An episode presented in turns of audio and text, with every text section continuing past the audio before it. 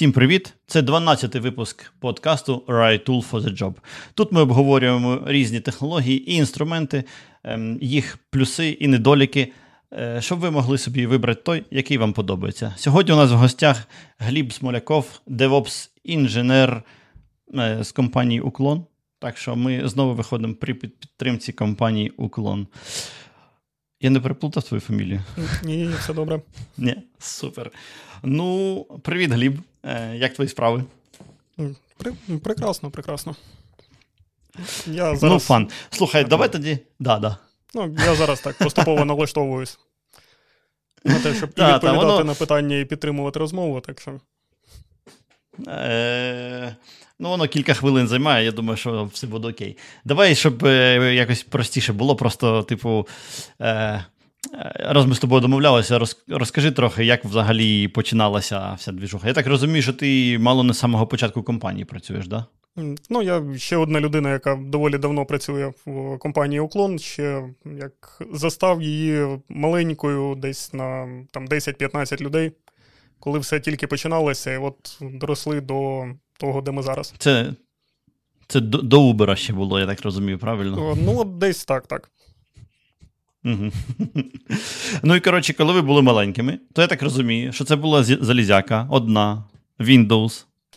Ну, ми, да? ми пройшли такий доволі як довгий і цікавий шлях від о, великого моноліту, який був просто на одному великому сервері.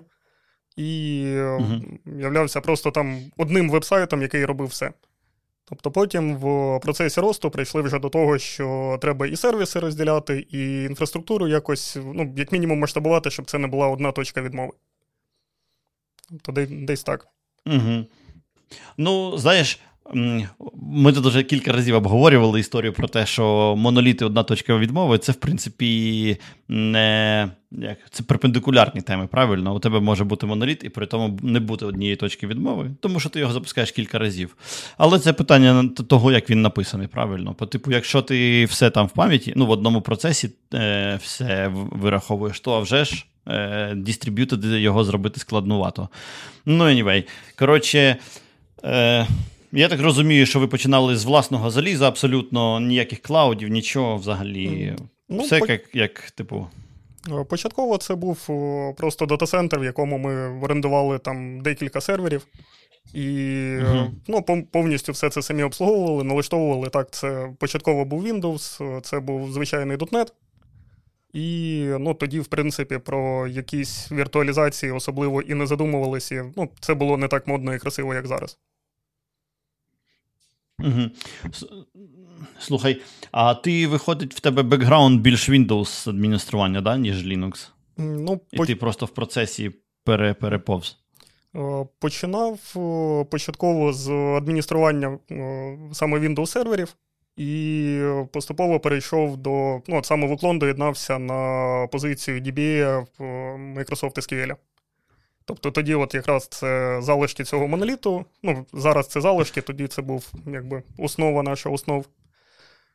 Початково mm-hmm. це був ем ес, як, великий моноліт, ем ес ес кю ель – велика база, в яку все писалося. І доєднувався до Uklon якраз як з свого бажання просто вирішити проблеми, які є з базою даних. Тобто, дов... А, ну тобто ти в базах даних шарив, так? Да? Ну, починав з цього. Ну, так. Типу, ти як експерт, ага. Слухай, ну це, це, прям, це прям цікаво. А, слухай, як людина, яка з ді бі ей ніколи не працювала, чи можеш, ну, типу, я прям не дуже розумію, а яка, ну, чим ти займався? Якщо тебе можна пару слов якось. Ну, основна задумка – це є база і є з нею якісь проблеми. Тобто, починаючи з того, що там відвалюються якісь коннекшени, закінчується пул, запити довго, довго виконуються. Ну, от, мабуть, довгі запити – це основна проблема з базами даних. Слухай, ну це ж проблема не якби бази даних, проблема людей, які роблять до неї запити. Саме ну, типу, так. Я, я, я, я, коротше, трошечки мені тут складно, тому що, знаєш, у мене завжди типу, така думка, що ну, типу, програміст робить запити, він знає, які він запити робить, він може на них подивитися і вирішити, що йому треба, що йому не треба. Ну, типу, як... А, а ти, виходить, трошечки як збоку колдуєш якимось mm. чином, чи що? Ну, ти ж не ходиш в код софта, чи ходиш? Ну, дивись, от, оцей міф про програміст знає, як саме виконується запит, там, ну, його як доволі давно вже розвіяв. Тобто, як працює програмістом зі, зі свого доступу, досвіду, те, що я бачив, це є фреймворк, в якому мені потрібні оці поля в такому порядку і там такий набір даних. Що робить фреймворк і у що це перетворюється у базі даних, ну, зазвичай ніхто не знає, не задумується, поки воно працює. Угу. Ну, а як наслідок... А потім доводиться да, платити зарплату додатковій людині. Ну, в тому числі. Я, яка... Як... Загалом потім приходить до того самого розробника і каже, що ну, отут треба переробити отак і отак. А, ну, типу, ти дивишся на запит, і такий, типу, ти як експерт в запитах, дивишся на нього і кажеш, так, чувак, оце не годиться, давай зроби нормально. Він ти каже, ах, це ж фреймворк зробив. Ти такий, це твої проблеми, давай вирішуй, як ти зробиш нормально, але треба нормально. Ну, фактично так, тільки ще декілька там, як кол-апрувів і подібних речей. Там, це от якраз, мабуть, перший досвід роботи з людьми і взаємодії з людьми. Там, де ти не просто маєш сказати, що є проблема, а ще й домовити, щоб її вирішили. Тому що, коли ти кажеш просто, що є проблема, то це ти бухгалтер. Не бухгалтер, а... Ну, бухгалтер, фактично, правильно. Бухгалтера знаходять проблему і, і все. Типу, вирішуйте, не вирішуйте ваші проблеми. Вони їх не, ну, не займаються вирішенням. Коротше, слухай, ну це цікаво. Я півроку назад написав пост про те, що о ер ем – це зло, їх не потрібно бути, і треба писати запроси, ну, типу, ну, не ро ес кю ель, да, ну, якийсь генератор запитів, а не о ер ем.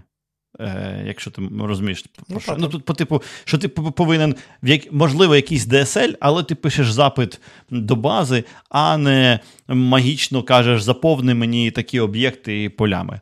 І в коментах був срач на, не знаю, ну ти можеш уявити, на нереальну кількість, коротше, коментарів про те, що я що нанявся тут думати про базу даних чи що. Є, мені за інше гроші платять, за те, що, не знаю, за що йому платять гроші, ну їм всім, да.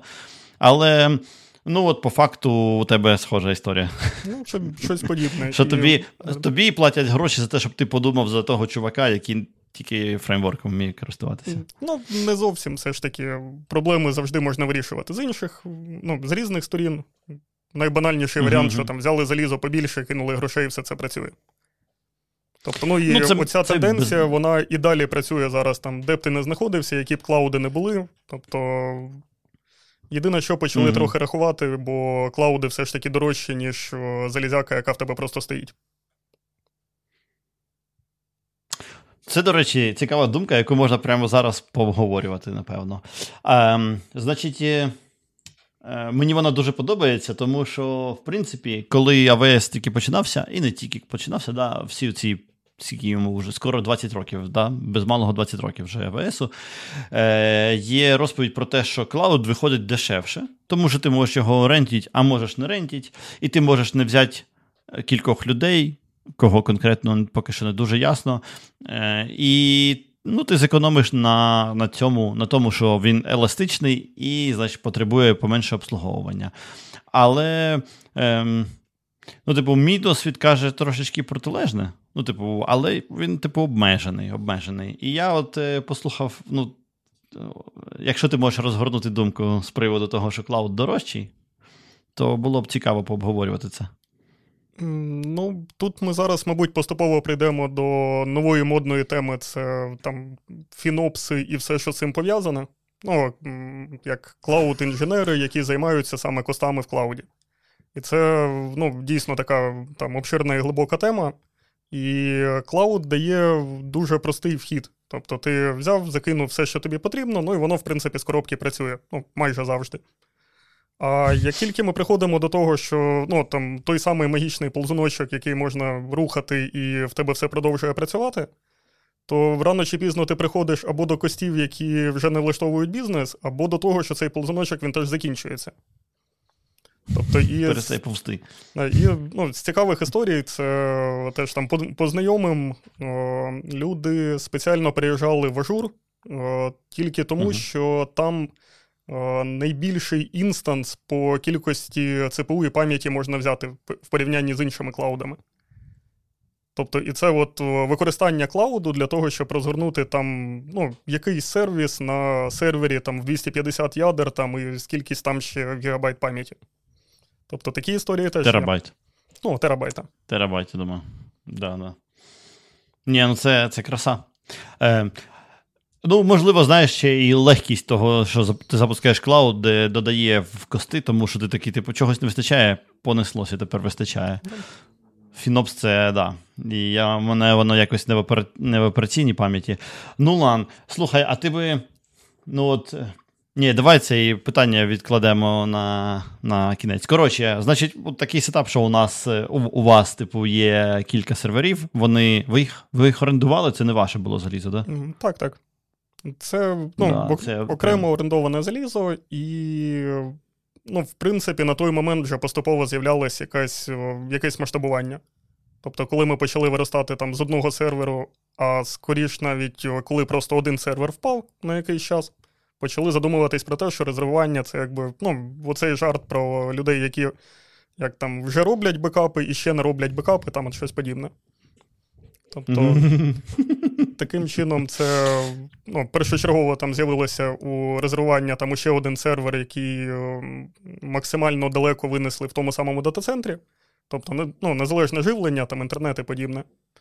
А потім вже поступово прийшли до декількох, ну, розділили як базу даних і самі додатки, там само, ну, операційне навантаження. Тобто його вже uh-huh. там почали хоч якось розподіляти. Uh-huh.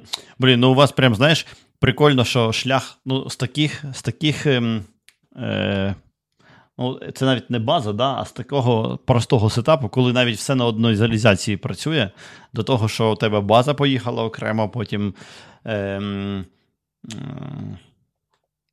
як вони, аплікейшени роз'їхалися на кілька серверів. Це прям прикол. Я то починав кар'єру, знаєш, з, з коли в мене тільки все починалося професійне програмування, я якось чи то начитався багато всього, чи що. Ну, у нас вже одразу був сетап, типу, кілька серверів, там, балансувальник, залі...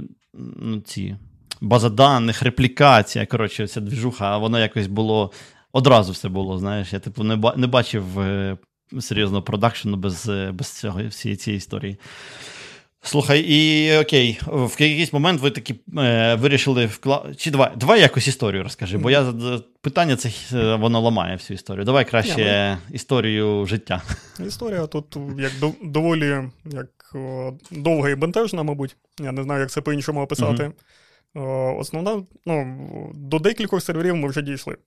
Тобто тепер mm-hmm. уявляємо те, що, ну, там Саша Чумак про це розповідав, там обрали вже курс на якесь розділення, ну, навіть не на мікросервіси, а на такі великі шматки моноліту, які треба було вже виносити. Mm-hmm. І, ну, як би це не звучало, цих шматочків ставало дедалі більше. Тобто, і якраз от про, як, про менеджмент цих аплікейшенів. Тобто просто уяви собі такі от ю ай-ку віндову, на котру ти заходиш, і в тебе там запущено, ну, двадцять-тридцять консольок. Це от якраз наші частини сервісу. Тобто, і ти так заходиш... Це ну, прям суворо. Ну, і, і ти заходиш, і так, ну, мабуть, є якась проблема там. Потицяв цими віконечками, о, отут є помилочки, типу, ну, треба щось зробити, там, перезапустити або ще щось зробити. Тобто, ну, і до цього, як, до цього прекрасного менеджменту додається ще оновлення всього цього, коли, ну, це ж, от зараз якраз користуюсь можливістю розказати, як це все було до, там, всіх модних сі ай-сі ді процесів, віртуалізації і подібного. Тобто, у тебе є там новий реліз, який зібрав там один з розробників, ну, зібрав саме собою локально. Тобто тобі uh-huh. перекидається архівчик, ти таки копіюєш цей архівчик, там, контрол сі, контрол ві. Виділив, скопіював, так, Хрестик нажав, закрив віконечко, скопіював, запустив віконечко. Типа, ну, все працює, все добре. Це ще в Вінді. В Вінді не можна скопіювати файл, поки ти його не закриєш, правильно? Тому що він тримає свій хендл і не ну, дає так, так, перезаписати. Тобто ти спочатку да, архівчик. Да, да, ну, архівчик передається набагато швидше, ніж купа маленьких файлів. Це вже можна назвати оптимізацією. Так, так. Тобто, ну, і як... а, чим, а чим передається архівчик? В скайпі? О, от не, не пам'ятаю, що в нас на той момент було. Ну, якийсь меседжер, щось подібне там. В Viberі, коротше. Да, да, да. Ну, ні, ладно. Viberу не було, тут не будемо перебільшуватимо. Окей, окей. Так, ну і... Ні, ну Viber вже існував, напевно. Це ж ти рік одинадцятий-дванадцятий маєш на увазі десь, правильно ми обговорюємо? Ну, десь, десь там, так, так. Ну, то, типу, здається, що Viber вже існував. Мені так. Коротше, ладно, не певен я. Не, не... Ну, ладно. Да, да, да. Ну, і продовжуючи історію, якби менеджити все це ставало там дедалі важче. В якийсь момент дійшли до того, що, ну, сі ай, як би там не було, він потрібен. Як мінімум, збирати і архівчики не від розробника з його локальними залежностями, які, ну, там, проєкт, який збирається тільки у розробника. Що нас, в принципі, не сильно влаштовувало. Ну, це, знову ж, зараз це виглядає там дуже просто і, як і логічно. Там, той час ми самі проходили цей, цей шлях. І з, ну, поступово дійшли до сі ай. От, мабуть, із, із цікавого, що можу згадати, це, мабуть, плюси уклону і його розміру на той момент. Те, що вдалося впровадити, ну, один маленький принцип, який досі підтримується. Це для того, щоб там зібрати проєкт, потрібно просто виконати команду build. Тобто ніяких костелів, там зміни конфігурації, підкладання чогось. От просто у нас будь-який проєкт, будь-яка апка має збиратися однією простою командою build, там і все. Тобто це вже на той момент там як доволі важко впроваджувалось, але вийшло це от, знову ж таки домовитись з розробниками і, і прийти до цього. От, так, після цього в нас о, продовжуємо нашу історію, у нас вже є сі ай, у нас вже є якийсь артефакт, ну, залишилось його якимось чином там доставити до наших о, прекрасних віндових серверів.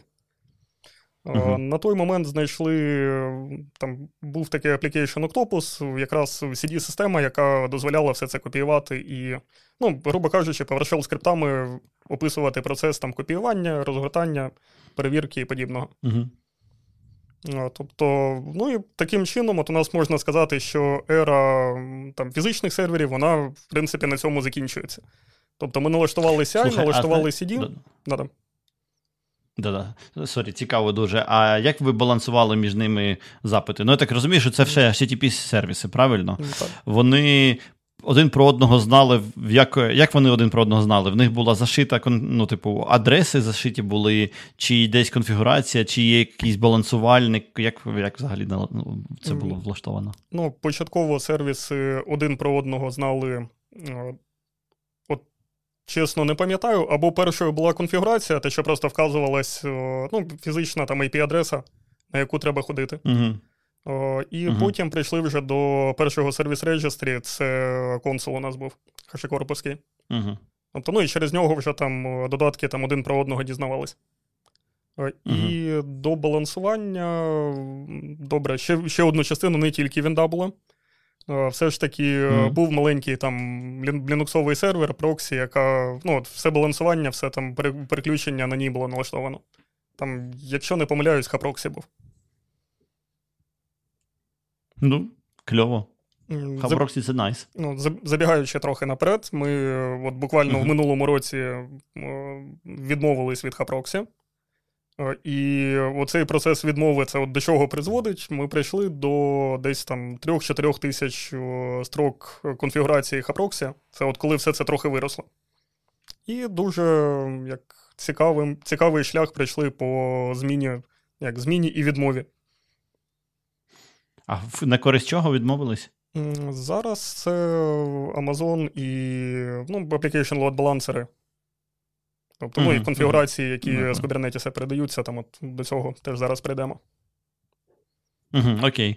Ну, ладно. Коротше, ви дійшли до того, що у вас запрацював сі ай і сі ді. А сі ді автоматом був якось? Чи пальчиком хтось натискав, типу, поїхали? Як воно? Mm, ну, по суті, розробник. сі ді, чи... ага, ну, розробник, сі ді типу. Continuous Delivery на deployment. Тобто процес uh-huh. доставки був описаний, була ю ай-ка, в яку міг заходити розробник і обрати необхідний реліз, запускати процес, дивитися на його там успішність або неуспішність. Угу. Ну, вже непогано, в принципі, правильно. Ну, як мінімум, ми не копіювали файлики через БРДП, все нормально. Через РДП це... Да, я тільки ще зрозумів, що потім же ж Ctrl-C, Ctrl-V через РДП. Блін. Ні, ну воно працювало і це... набагато простіше, ніж там еф ті пі-сервери, кудись закинути, звідки скачати, тобто... Ну, так, я розумію, але, знаєш, воно так жорстко зав'язано на людину, що ну, мені, типу, мене нервує прям це. Е, якби, знаєш, по типу, розробник білдить у себе на компі. Це, типу, так, в мене все працює, знаєш, на компі в мене mm-hmm. все працює, типу, не знаю, що там у вас, це ваші проблеми. Кулі вилетіли. А потім він скидає тобі. Тут ще треба цікаво, щоб же ж дотнети були схожі, однакові. Я не знаю, наскільки це важко тут цю історію підтримувати, але я думаю, що теж є нюанс. Особливо, якщо хтось хоче апгрейднутися з дотнету на дотнет, правильно? Там, типу, не знаю, з третього на четвертий, на п'ятий, що ну, там відбувалося тоді. Теж, напевно, цікаво дуже. Ну, знову ну, ж таки, воно, і, коротше, в якийсь... да. швидко скажу, воно вирішувалось, знову ж таки, розміром команди. Тобто, коли в тебе там вся команда, вся розробка, тестування там, і в адмінвідділ, він просто поміщається в одному кабінеті, і коли всі там поряд один з одним знаходяться, то це, в принципі, не так, ну, не так вже і страшно. Але, знову ж таки, коли це починає рости, ну, ми більш-менш встигали так от... вчасно впроваджувати ці зміни, щоб воно просто продовжувало працювати і всім було зручно. Угу. Ну, правда, коли команда маленька, то ти просто можеш зібрати всіх і сказати, чуваки, дивіться, я вже просто стомився оцю штуку робити, давайте щось рішати, бо це, типу, діла не буде. Поки в тебе, типу, умовно, на дві піци команда, да? Ага, ну, коротше, значить, ви доповзли до цього і, і, і, і далі? І далі, тут точно не пам'ятаю, яка саме подія, от, ну тут є декілька варіантів. Або пішов дощ, або був якийсь футбол, або був якийсь концерт. Ну, до нас прийшло навантаження, і в якийсь момент ми просто фізично вперлися в ті ресурси, які в нас були. Тобто оці там на той момент чотири чи шість серверів, які, в принципі, mm-hmm. ну, доволі непогано працювали, доволі непогано навантаження вивозили. І на якійсь отакій ситуації ми просто взяли і впали. Тобто в цей момент, знову ж, мінус фізичних серверів, те, що ну, ти, не, ти не можеш ще один швидко дістати. Тобто ми зробили там перше, це швидке рішення. Ми там хоч якось порозподіляли цю нагрузку, там вплоть до того, ну, де завгодно, як завгодно позапускали, щоб воно працювало. І позамовляли додаткові сервери, які, в принципі, через там два-три дні нам тільки поставили, потім поки їх підключили, поки налаштували, ну і зреагували на проблему, ми, грубо кажучи, там через тиждень. Угу, тобто, угу. Ну і в ці моменти Слухай, вже... А... Да-да. А ти, типу, уявляєш собі, який пік був? Ну, типу, було X навантаження, стало три ікс, п'ять ікс, десять ікс? Там десь, ну, п'ять-десять, мабуть. Воно, знову ж таки, mm-hmm. короткочасне. Це от... А, ну, то, той самий індекс Монатіка згадує. Це там... Да, ну, да, да. Ну, я думаю, вже розповідав там хтось з попередніх учасників. Mm-hmm. Що це от... Якраз себе ще пам'ятаю, я у відпустці був. Mm-hmm. Це мене теж так доволі непогано відпочив, коли все це почало падати і мені почали дзвонити. Але, ну, запам'ятав, закінчився концерт, люди вийшли і просто всі замовляють таксі. При тому головна mm-hmm. особливість, то, що водіїв немає, які це вивозять. Тобто люди просто стоять, у них замовлення перестворюються, все це там поступово накопичується, накопичується в якийсь момент просто на, о, оці, на оцю обробку замовлень, ну, йде, мабуть, там дев'яносто відсотків ресурсів, які є. Тобто, ну, і... ну так, типу, воно, воно ще й пусте фактично, правильно? Да, тому да, що ну, вихлопа з того не буде. Угу. Тобто це така особливість. Ну, ясно, там... коротше, ви... да. Ви, коротше, трошечки роздратовані після того, що ну, тиждень реакції на подію, яка продовжується дві години, фактично, да? Ну, це да, трохи да. задовго. Ні, ну ми єдине, що ми від цього отримали, що ми були більш спокійні, якщо це повториться там, в якомусь там майбутньому. Тобто, але реально, от сама, сам час реакції на проблему, ну, ну, фактично десь тиждень. Тобто, поки там створити заявки, поки привезли це залізо, поки його підключили, там, і все оце подібне. Угу. Я оце думаю, що, типу, ну, якби це, знаєш, в три рази рост навантаження, то, типу, теоретично це можна переживати. Але в десять разів це прям треба або знати заздалегідь і серйозно підготуватися, ну, або, типу, з залізом дійсно тобі просто гаплик, тому що ну, ти ж не можеш жити постійно там на п'ять-вісім відсотків завантаження заліза, бо це тобто, економічно не дуже вигідно, правильно. Да, да. І отут ми поступово приходимо до клауду, uh-huh. який, в принципі, вирішує ці проблеми. Але ми uh-huh. переходимо не до цікавого клауду, який працює. Ми приходимо до цікавого клауду, як нецікавого клауду, на якому ми вирішили швидко спробувати. Тобто, uh-huh. як, як це відбувалося? Ну, та сама проблема, після якої ми замовляли там залізо додаткове. І тут до нас приходить прекрасна реклама, там той самий дата-центр, кажуть, ми тут клауд відкрили. Віртуальні машини, все є, все класно, от вам поки тестуємо, от вам там льготні умови, все супер. Ну, ми не могли цим не скористатися. Тобто, це так, в той момент вже почалось, почалась ера з, як, ну, переходом у контейнери і спроби там якоїсь оркестрації цих контейнерів. Угу. О, Слухай, які це роки? Чесно, важко сказати. Я, якщо що, там Окей. в коментарях потім відпишу. Угу. Ну, я, якщо згадаю щось, mm-hmm. да. Бо, ну, просто цікаво, знаєш, як воно. Ну, окей. Коротше, mm-hmm. ви взяли клауд місцевий наш, київський якийсь, і... Ні, ну це на наше виправдання. Це був не Київ, але суті особливо це не міняє. Okay. Якраз щодо років, ну, чесно, пошукаю, там із цікавих моментів це ера, коли ще розглядалися віндові контейнери. Тобто от, був оцей момент, коли Windows сам переходив у як, свою віртуалізацію, і тоді активно пропагували Windows-контейнери. Тобто Windows-ноди, Windows-контейнери, uh-huh. це усе.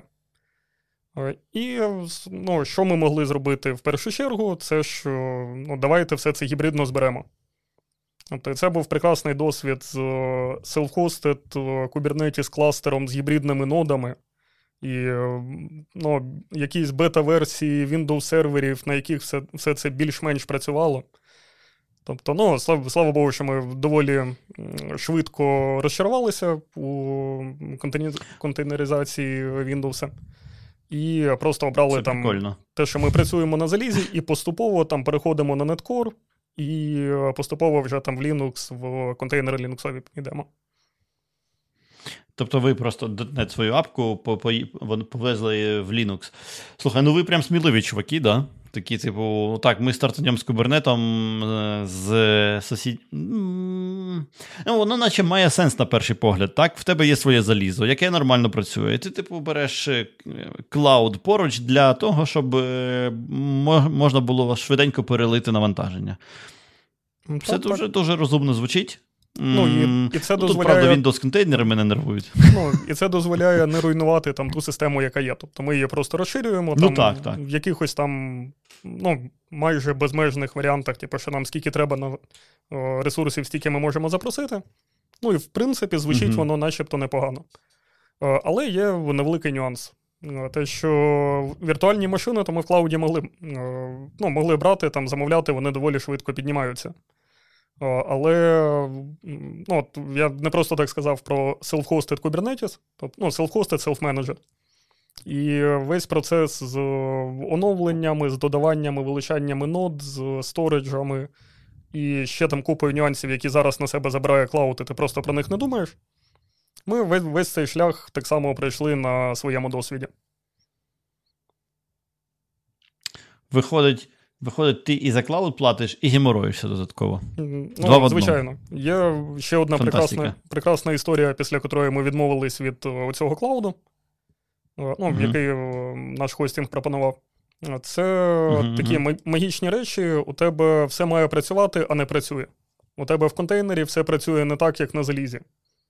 Тобто у тебе є якісь рандомні просто просадки по перформансу, якісь рандомні речі, які просто періодично трапляються. І це якраз от період, коли ми тільки переходимо в контейнери. От той, той самий Саша Чумак, який приходить і каже, ну, дивіться, отут так працює, отут так працює. От чому тут нормально, а тут ненормально. Тобто, ну, і це... Ти кажеш, так це ж клауд, чувак, ну це ж клауд, так і повинно бути. Ні, ну воно теоретично має бути там, от у тебе контейнер, в ньому все так само працює, mm-hmm. навіть краще, бо це ізольоване середовище. Тобто на практиці ми mm-hmm. отримуємо просто якісь рандомні речі, ну, там, упускаємо частину про наші пошуки і скільки там, як, скільки зборів, брейнштормів там і купу різних мітингів ми провели для того, щоб добратися до причини. А причина була доволі банальна. Цей клауд, він просто не давав ті ресурси, які обіцяв.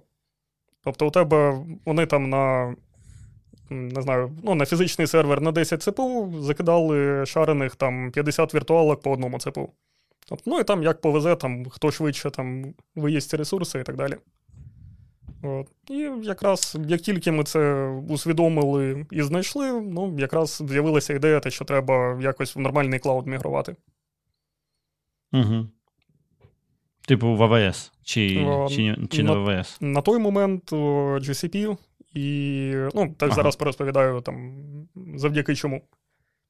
В принципі, угу. основний момент – це джі сі пі, ну, на порядок легший для входу. Там, як мінімум, ну, то особливість Google – це робота з нетворками, які в них просто, ну, з коробки працюють з ними, в принципі, нічого робити не треба. Тобто набагато менше там заморочок, і, ну, ти просто розгортаєш, і воно просто працює. І, угу. знову ж, наша команда там на той момент, ну, як досвіду саме з клаудами, з цією там інфраструктурою як код, і знову ж всі оці красиві речі, про які, які зараз вже вважаються там стандартом, ми про це тільки в той момент дізнавалися. І... Ага, а, я, я, я зрозумів. А ти маєш на увазі, що в Гуглі просто працюють, тому що в ей дабл ю ес тобі треба всі ці нетворки ем, віртуальні налаштовувати між ними зв'язки між сервісами, да, да, да. правильно? Ну, тр- трошки важче і неочевидніше це все працює, але, знову ж, це специфіки да, клауду, так. Тут не можна сказати, що там добре чи погано. Тобто Google на той момент був, ну, простішим для входу, я б так назвав. Ні, ну слухай, ти в Гуглі можеш те саме зробити, що в Амазоні? Так, так. Можеш. Так що можемо сказати, що це просто краще зроблене місце. Ну, Амазон не так, щоб, як би сказати, операційно дуже зручний, правильно? Там місцями той ІАМ, в ньому поламатися можна, наприклад. Е, ну, з тими самими нетворками. Я, на, на щастя, нетворки своїми руками не мацав, але, ну, звучить, як, типу, якщо ти можеш повторити, то, напевно, краще те, де простіший вход. Тому що нафіга тобі складніше, ну, якщо тобі... Відносно. За ну, біль... за да, більш да, да. Просто ей дабл ю ес старше набагато, правильно? Просто ну, набагато старше, от і все. Там можна так сказати, що за більш простий вхід ти більше, ти потім більше витрачаєш часу на кастомізації. Тобто, якщо ти хочеш щось mm. змінити, а тобі це клауд-провайдер не дає зробити, ти починаєш шукати якісь mm-hmm. обхідні шляхи, і, в принципі, нічого там як невирішального немає. Але питання, що угу. от, оцей, як, оцей момент, о, наскільки сильно ти можеш вплинути і змінити цю систему. Тобто і в цьому плані ей дабл ю ес дає, ну, на порядок більше таких кастомізацій. Угу. Це вже перепригуючи ну, на третій клауд. Він набагато старший. Да. Угу. Тепер там перепригуючи, це вже на третій на Google. Да. Да, да, да. З цим пов'язана ще одна прекрасна історія. Тут можу вітання Радіону передати, який до, до нас на той момент прийшов з, ну, як, з готовою і красивою експертизою по роботі в клаудах. Вже от там ми беремо, отак робимо. Тобто всі наші напрацювання там зібрали вкупу. І, ну, от я це, не знаю, як і добру, і погану історію розповідаю. Вся міграція mm-hmm. в Google з селф-хосту цього Kubernetes в нас зайняла, ну, десь два тижні. Це от повністю все, що в нас було, якимось чином перенести так, щоб воно працювало в Гуглі. Це прям, я, навіть, це навіть не швидко, це типу просто... Це, ну, я, я досі там частково дивуюся, як це все працювало там в момент нашого переносу. Е, угу. Ну, із таких історій це було, я не знаю, там мегабайти, півтора, текстовий файл, там ямл з описом всієї інфраструктури, взагалі все, все що в нас є. Тупо зібрали вкупу, перевірили, запустили, працює. Ну, як можна здогадатися, у цього рішення є наслідки. Uh-huh. І з цими наслідками ми розбиралися ще десь ну, біля півроку. Це от просто на те, щоб вже переписати, порозкладати, запустити так, як ми хочемо, там, і щоб це можна було ну, хоча б не в, не в одному файлі менеджити. Так, з однієї це... сторони, швидко, красиво, і воно працювало. З іншої сторони, там ну, от, наслідки, ну, не скажу, що там були саме проблеми, але це для того, щоб цим цим зручно було користуватися, ну, знадобилось десь з півроку там все це порозпилювати. Ну, слухай, можемо подивитися на це, як на, типу, ви взяли півроку в борг, правильно? Так, так. І потім віддавали кредит. Ну, і з такої точки зору звучить, наче все зробили правильно, знаєш, ви швидко звалили, а потім просто півроку віддавали борги за міграцію. Так, сам, саме так. І вирішили там основну проблему з нестабільним клаудом, з там, можливістю якогось масштабування, яка нам була потрібна. Тобто тут абсолютно згодний. Так. Типу, знаєш, якби у вас все стабільно працювало і було кльово, тоді мало б сенс переїжджати потроху, акуратно і дивитися, щоб все працювало так, як треба. Коли в тебе навпаки, ну, типу, горить десь там, коротше, трохи підпалене все, то ти таки, типу, береш в борг скільки можеш тих е, того часу. І, ну, звучить, коротше, що це було кльове рішення. Ні, ну це такі... Хоча... Не дуже я до, до кінця розумію, як ви, типу, змогли за два тижні переїхати, але, ну, напевно, е, дуже наполегливо працювали. Ну, так, це от один з таких періодів, які з однієї сторони, там, як з теплими відчуттями згадую, ну, бо це реально було mm-hmm. круто, там, оцей драйв, там, оце, оце, типу, ми тупо сіли, що треба, треба там все це перенести. Там, ми буквально, ну я не знаю, десь там сутки, майже там без сну, без нічого ми тупо це готували. Тобто воно так прикольно, воно так на ентузіазмі класно виходить. І ну, досвід дуже цікавий. З іншої сторони, пройшло декілька років, щоб я ще раз на це підписався, ну навряд чи. Тобто це такий там досвід, який треба отримати. Це, це ситуація, як кажуть, work hard, not smart. Ну так, так. Прямо протилежно, да? Ну, ладно. Коротше, але Google, Google вас не влаштував.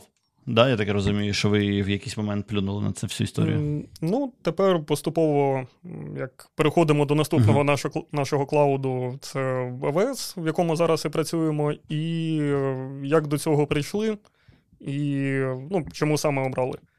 Там із причин... Ну, мабуть, основною можна назвати вартість, от зараз це ще одне холиварне питання, бо uh-huh. по сумі причин Amazon виходить трошки дешевшим, і uh-huh. ну, ще один момент – це пошук спеціалістів, які саме з Гуглом і з Амазоном працювали. Ну, тобто з Гуглом їх трохи менше, з Амазоном трохи більше, там воно так історично склалося. Ну, логічно, тому що Амазона більше, він більше, да, да, да. він старше, тому людей більше. Ну, да, і... Це логічно. А про дешевше це цікаво. Типу, в Амазон же ж Google тільки почав рахувати трафік, наприклад. А Амазон рахує прямо з самого початку. Ну, вихідний і трафік... він ж не дешевий. Ні, ну, вихідний трафік завжди рахувався, і ну, це там одна з основ клаудів, наскільки я пам'ятаю. Тобто, щоб, ну, можливо, можливо помиляюся, чесно, навіть не задумувався. Щось... Слухай, потім може, потім, може, роздуплимося. Мені здається, що Google, типу, два-три роки тому, я от не пам'ятаю таймінга, він заінтродюсив зміну, в якій він почав рахувати трафік. І там був прям такий срач з цього приводу. Ну, от нещодавно. Mm-hmm. Може, я щось плутаю? Ну, коротше, окей. Ладно, тоді трафік в сторону. А де дешевше Amazon? Бо це прям цікаво. Amazon, Amazon по інстансам трошки дешевший. Тобто це там якихось там uh-huh. пару, пару трійку відсотків, але глобально там це теж дає виграш. І я от не, не пам'ятаю. Ну, в принципі, оце, мабуть, основне. Тобто uh-huh. саме в порівнянні uh-huh. так один до одного. Ага, знаєш, чи є сенс витрачати купу сил, щоб переїхати на клауд, на інший, щоб економити пару процентів? Ну, дивлячись, від якої суми ці пару, пару відсотків. Тобто це... Ну, знаєш, от, типу, уявімо, коли ці пару відсотків стають цікавими. коли на ці пару відсотків хоча б можна наняти хоча б одну людину, правильно? Ну, хоча б так. Ну, типу, умовно, якщо ці пару відсотків, це, там, типу, десять тисяч, умовно, доларів. Ну, типу, грубо. Ну, да, це вже значить, що в тебе повністю ти п'ятсот тисяч на місяць витрачаєш доларів на клауд. Ну, ніфіга тепер... собі у вас скейл, скажу так. Да, це, це, що... це, це приходити, якщо порівнювати один, один до одного. Тепер продовжуємо, як ми до за цього такі прийшли. Гроші, ви, да, знаєш, за такі гроші можна починати будувати свій клауд, як цей сімдесят сім Signal. Як воно? Basecamp. Як Basecamp mm. робить. Не знаю, чи ти читав, чи не читав, але ж вони звалили з клауду. Знаєш цю історію, ні? Ну, саме цю не знаю, але ти в будь-якому випадку колись о, приходиш до того, що тобі дешевше своє розгорнути і витрачати на це гроші, ніж платити комісію, там, ну, як комісію, о, платити комісію, якомусь да, вендору. Да, да, там, комісія – це хороше слово. Маржу, маржу да, його да. оплачувати, так? Да? Да, ну, слухай, наприклад, Netflix не робить цього. Е, да, він досі Амазону платить сотні мільйонів баксів. Е, Lyft закомітився на якісь там сто мільйонів баксів на рік протягом кількох років. Ну, тобто, там взагалі суми ну, і, е, не, нереальні. І на що? Секунду переб'ю. І що одні, да, що інші явно отримали доволі вигідні умови від Амазону. Ну, тобто, вони не, не фізично від, віддали всі ці гроші, нічого там не отримавши взамін. І ми там поступово приходимо до що? Кредитів, о, якихось там угу. програм подібних, і, ну і так далі, і так далі. Тобто оце якраз mm-hmm. наступна, з однієї сторони, відмінність, з іншої сторони, ми напряму з Гуглом не працювали. Тобто, от, що повпливало на вибір, по суті, ми готували платформу для аналітиків, і mm-hmm. в той час до нас а ве ес прийшов, грубо кажучи, сам, і mm-hmm. запропонував там рішення, які є для аналітиків. Ну, для, uh-huh. саме для аналітики, для, для обробки даних. І якраз в процесі там, спілкування прийшли до того, що якщо вже сервіси аналітиків там, і якщо ми там розгортаємо платформу, яка буде працювати з даними, то, мабуть, логічно і дані тримати десь поряд, не платити за той самий трафік. Uh-huh. Uh-huh. Тобто, ну і тут ми приходимо до роботи з а ве ес-ом напряму. Тобто, якщо з Google ми працювали через посередників, тобто, ну, це просто вендор, через якого ми це і оплачували, і о, напряму з представниками Google ми не працювали. Тобто, uh-huh. і на цьому фоні з'явився Amazon, який запропонував нормальні умови. Знову ж таки, там програма міграції, яка, ну, не скажу, що повністю покрила там всі витрати, але частково, ну, доволі непогано там дозволила зекономити. Угу. Ну, Google ще відомий тим, що він кастомерів своїх не дуже любить, тому це не дуже дивно, правильно? Я, наскільки пам'ятаю, там, ну, це так, більше як неофіційна інформація, там, якісь жарти і подібне, що ходить. Ну, поки в тебе прайсу там у півмільйона, там, мільйон на місяць немає, ну, нікому ти не цікавий. Тобто це от... Да, да, те, ну, те, Google що... взагалі не про кастомер-сервіс. сто відсотків. Ага, ну, коротше, ви звалили на Amazon, і я не знаю, і що ти щасливий? Тут ближче до причини наслідків, чому ми звалювали і що отримали від цього. Бо, угу. ну, один з наслідків оцієї там швидкої міграції в Google, це там швидкоруч зібрана організація Google. Тобто, і, угу. ну, в рамках якогось там маленького проєкту все це доволі непогано працює. У тебе там, ну, грубо кажучи, там три-чотири акаунти, ти в кожен зайшов, там, що захотів, зробив. Коли uh-huh. все це почало трохи розростатись і масштабуватись, були там декілька цікавих помилок, яких, які допустили на початку. Ці цікаві помилки стосувалися наших мереж, підмереж і адресування всередині клауду. Тобто, ну, так, забігаючи наперед, там погана прикмета заводити там, цей Google Kubernetes кластер з дефолтними налаштуваннями мережі. Тобто, він то під собою створить мережу, але вони будуть сюди однаковими. Тобто, ну, і коли прийшли до якоїсь там роботи між цими мережами, прийшли до тих самих оверлапів, які в нас, ну, просто виникли. І... Угу. Один з варіантів, ну, це от фундаментальна річ, яку ти потім, ну, нормально не зміниш. Це от те, на чому запустилося, і все. Знаєш, ти, типу, напевно, е, як би сказати, фактично огляд на адмінку Google. Простіше звалити на Amazon, ніж привести до ладу свої налаштування. Ну, відносно, все ж таки. Я, я от... Та, да, ну, диви, коли ти кажеш по три-чотири аккаунти зайти, подивитися на, ну, на, на різні налаштування, mm, то ні, я так... сходу згадав, що в мене таке саме... Що, що? Ні, так дивись, у тебе, що, що так, що так, у нас в Амазоні зараз дванадцять аккаунтів, в, кож... в кожному з котрих запущено щось своє. Тобто це... Що? Ну, це як нормальний підхід для, по-перше, розмежування ресурсів, щоб вони між собою не перекликалися. По-друге, ну, uh-huh. найбанальніший варіант там, подивитися, скільки в тебе коштує стейджинг, це винести в окремий аккаунт і подивитись білінг на аккаунт. Тобто це от для того... Це гарний відгук і на е, амазонівську адмінку, знаєш? Скільки коштує стейджинг? А, не знаю, ми його не виділили в окремий аккаунт. Ні, ну там, слухай, це як най, найпростіша фундаментальна річ. Там, я, в принципі, зараз, там, якщо час є, там, встигну ще трохи порозповідати. Це, та, ну, та є час. Ближче до причин. Бо, ну, перша там, це вартість і те, що аналітики вже заїжджали в Amazon. І було mm-hmm. логічно, як, ну, десь поряд з аналітиками розташовуватись.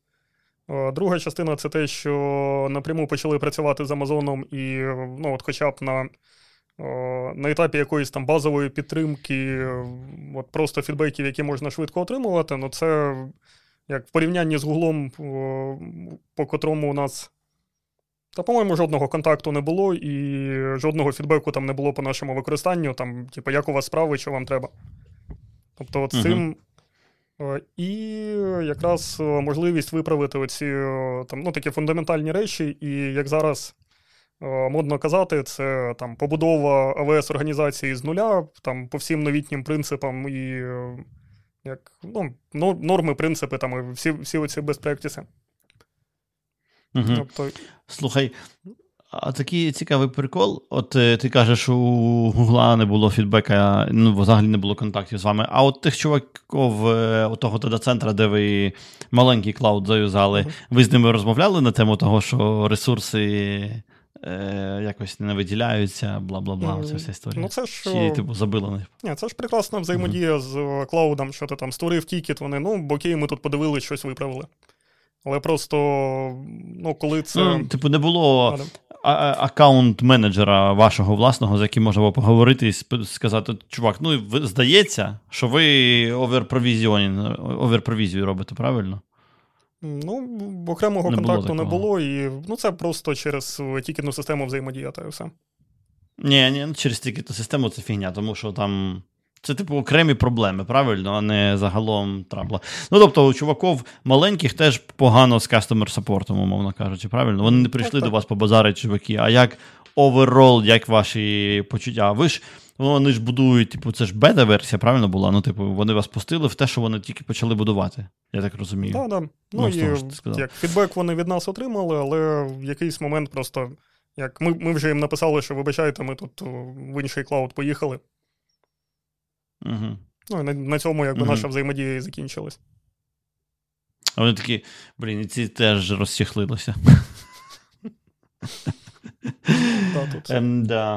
Слухай, так, а in the end, значить, ви поїхали в клауд, тому що вас концерт якийсь замочив, і ви такі, типу, ну, тиждень на те, щоб вирости, це забагато. І от ви в клауді, і ви активно юзаєте якісь... Elastic Balance, як це називається? Автобал... Авто... Не автобалансування. Ні, ну, автобаланс... ну, Росте... автоскейлінг. Да? Росте само? Так, так. Да, автоскейлінг. Це ж от якраз Росте само? Ми вже, при... ми вже переїжджали на контейнери і для оркестрації uh-huh. той самий Kubernetes, який вирішує, ну, мабуть, там дев'яносто відсотків проблем зі скейлінгом. З однією маленькою uh-huh. умовою, якщо це все працює на SaaS-і, ну, на SaaS-і якогось клауду. Тобто SaaS – це Kubernetes як сервіс, який ти береш у того ж Google чи Amazon. Ну, типу і сі ес, да? Чи як він там зветься у Amazon? Ну, і кей ес в Amazon і а, Google контейнер сервіс, ой, Kubernetes сервіс uh-huh. в Google. Тобто, ну, як це зараз uh-huh. виглядає, overall, це просто Kubernetes кластер, в ньому, до нього підключено декілька нодгруп. Тобто це групи інстансів з якимись там фіксованими ресурсами плюс-мінус. І, угу. по суті, все, що, ну, мабуть, відсотків дев'яносто вже наших мікросервісів, може трохи більше, вони спокійно масштабуються, ну, горизонтально можуть масштабуватися там у майже необмеженій кількості. Угу. Тобто приходить навантаження, а... вирісло споживання, Kubernetes сам підняв, ну, запустив ще декілька копій наших, наших аплікейшенів, і, ну, вони просто працюють. Якщо не вистачає нод, піднімається нова нода. Тобто, якщо нода не утилізується, воно спокійно там слопується в зворотню сторону. Тобто у нас, в принципі, зараз, ну, як я вже казав, дев'яносто чимось відсотків наших аплікейшенів, вони в залежності від пори дня, від дощу, від погоди, від чого завгодно, там, ну, грубо кажучи, від навантаження, вони просто скейлюються або вверх, або вниз. І інфраструктура, угу. по суті, повністю динамічна. Угу, угу. І, я навіть не знаю, з якої сторони підійти. Е, а й... Це виходить окремий Kubernetes-кластер в кожному аккаунті, вірно? Ну, типу, mm, ці дванадцять так. амазонівських аккаунтів, вони окремі. А ці дванадцять аккаунтів, це ти заздалегідь? Ну, ти, ти ви заздалегідь спланували, що буде дванадцять, чи, типу, вони додаються з потребами? Mm, ну, вони початково проєктувалися. Тобто, із них, uh-huh. ну, не, не дванадцять, мабуть, дев'ять були початково, там потім трох, трохи пододавали ще. Основна ага. задумка – це по аккаунту на environment. Тобто у нас три середовища – це okay. dev, staging, production. Тобто вони живуть ага. в окремих аккаунтах. Є інфраструктурний аккаунт. Це, в принципі, все, що в нас пов'язано з, як, з доступом до інших аккаунтів, і з мережами, і, ну, такі, коротше, наша маленька там пісочниця. Тобто, ну, це, типу, адмінська, адмінський аккаунт, фактично, ну, правильно? Фактично, так. Угу. Ну і потім декілька як, дефолтних акаунтів організації, можна сказати. Це там аудит, збір логів, security акаунт і подібне. І угу. ще, що там, а, ну, є ще sandbox акаунт, це така сама там пісочниця для розробників. Тобто те, що ми просто зайшли, видалили там і для перевірки там будь-яких, ну, proof of conceptів там і подібних речей. Угу. Щоб дев не розвалювати, типу, так? Да? Та-та-та. Да. Аналітика, напевно, ще окремо. Слухай, ам, а, а вся ця фігня менеджиться ви тераформом якимось менеджите, чи клаудформейшеном, не знаю, все, mm. що за, ну, як кл... у вас двіжуха ця організована? Клаудформейшн так, як, так і не осягнув, я не знаю, можна якось так сказати. По суті, от одне, одна з вимог до нового, як, до нової організації в ей дабл ю ес це було якраз максимально використовувати там інфраструктурний as-код підхід. Uh-huh. І, ну, майже це вдалося в контексті того, що єдине, що в нас запровіжено руками, це якраз Control Tower, який керує організацією і акаунтами. Тобто це річ, яка доволі погано, як, управляється з того ж Terraform. І оце єдине, що ми початково зробили просто на рутовому аккаунті, руками завели цей Control Tower, і через нього роздеплоїли uh-huh. наші, наші аккаунти. Тобто все uh-huh. інше, ну, вже можу сказати, що все інше описано Terraform. Тобто починаючи з uh-huh. прав доступу, самих мереж, розгалудження, взаємодії між аккаунтами, і так далі, і так далі. Ну, кльово, тобто... В сендбоксі вони рейтують ручками, чи навпаки, сендбокс якраз там ручками рейтують? Ну, от сендбокс – це сам, сам аккаунт ага. є, туди будь-хто може зайти з розробників, там, розгорнути собі якусь віртуалку, перевірити якісь біди, там, за собою почистити. Ну, єдине, що ми там алерти звідти отримуємо, якщо хтось щось не видалив. Угу. Слухай, а... Повертаючись до твої, твоєї оригінальної, твого оригінального експірієнсу, як ді бі ей е, ес кю ель-сервера, я ж думаю, що ви давно з ес кю ель-сервера поїхали, правильно? У вас там Postgres, я так розумію, зараз в основному. Ну, я би міг сказати, що так, але це буде не зовсім правдою. В кожній компанії має бути так трошки легасі, яке так збоку лежить і просто доживає своє. От у нас черговий раз можу сказати, що воно майже дожило, і ми майже відмовились. Ну, тобто, це просто як залишки легасі проєкту. Ну, слухай, воно, воно вже не просить їсти, там mm-hmm. сидить собі тихенько, правильно, там його мало. Мені цікаво, знаєш, типу, якщо ти з позерсами щільно працюєш, то, ем, знаєш, враження твої від позерсу після, після ес кю ель-серверу і навпаки, типу... Ем, я не знаю, чи достатньо цього питання, щоб щось пообговорювати, але от достатньо. Цікаво. Тут... О... Ну, зі сторони менеджменту саме Postgres, там його розгортання, обслуговування, о, ну, як на мене, на, на порядок складніший о, в порівнянні там, от, з Enterprise-продуктами, ну, ладно, з одним Enterprise-продуктом ем ес ес кю ель, з Oracle не працював, о, і є доволі багато автоматизованих вже речей, які просто з коробки працюють в ем ес ес кю ель. Тобто, угу. якісь... Зараз згадаю, там, ну, як мінімум, початкове налаштування там, дзеркалювання або о, налаштування реплікації, воно просто інтуїтивно зрозуміло і ну, воно, в принципі, працює. Тобто з Postgres трошки важче було з цим. О, але тепер приходимо до... Це, знову ж таки, ще один підхід, о, який зараз використовуємо. Це максимально...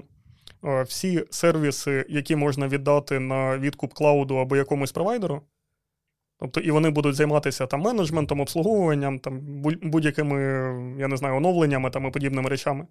От набагато краще, як показує практика, набагато дешевше це віддати, ніж о, самому пробувати все це менеджити. Тобто, ну, перший приклад – це self-hosted Kubernetes і Kubernetes як сервіс.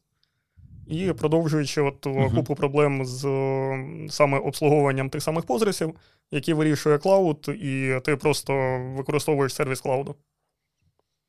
Тобто, uh-huh. повертаючись знову ж до твого питання, по враженням роботі з позресом, от просто як сервісом, де зберігаються дані, ну, враження загалом, як, загалом позитивні і більш простий, більш там інтуїтивно зрозумілий так само. Угу. Ну, я наскільки уявляю, у ес кю ель-сервера значно більше інструментів по інтроспекції того, що відбувається, ніж ну, Postgres. Так, так. Але ну, ну, це цікаве місце, да? Типу, простіше знайти, а що тормозить і чому тормозить, ем, ніж в Postgres. Тому що, в принципі, slow-log плюс... Ну, коротше, в Postgres є інструменти, але... З того, що я дивився на скріни інструментів ес кю ель-сервера, то вони трошечки ну, більш... трошки швидше можна розчехлити, що відбувається. Да, і, і більш о, гнучко, як на мене, налаштовується. Тобто це з однієї сторони плюс, з іншої сторони о, ну, готовий приклад угу. – це якийсь запит, який там довго виконувався.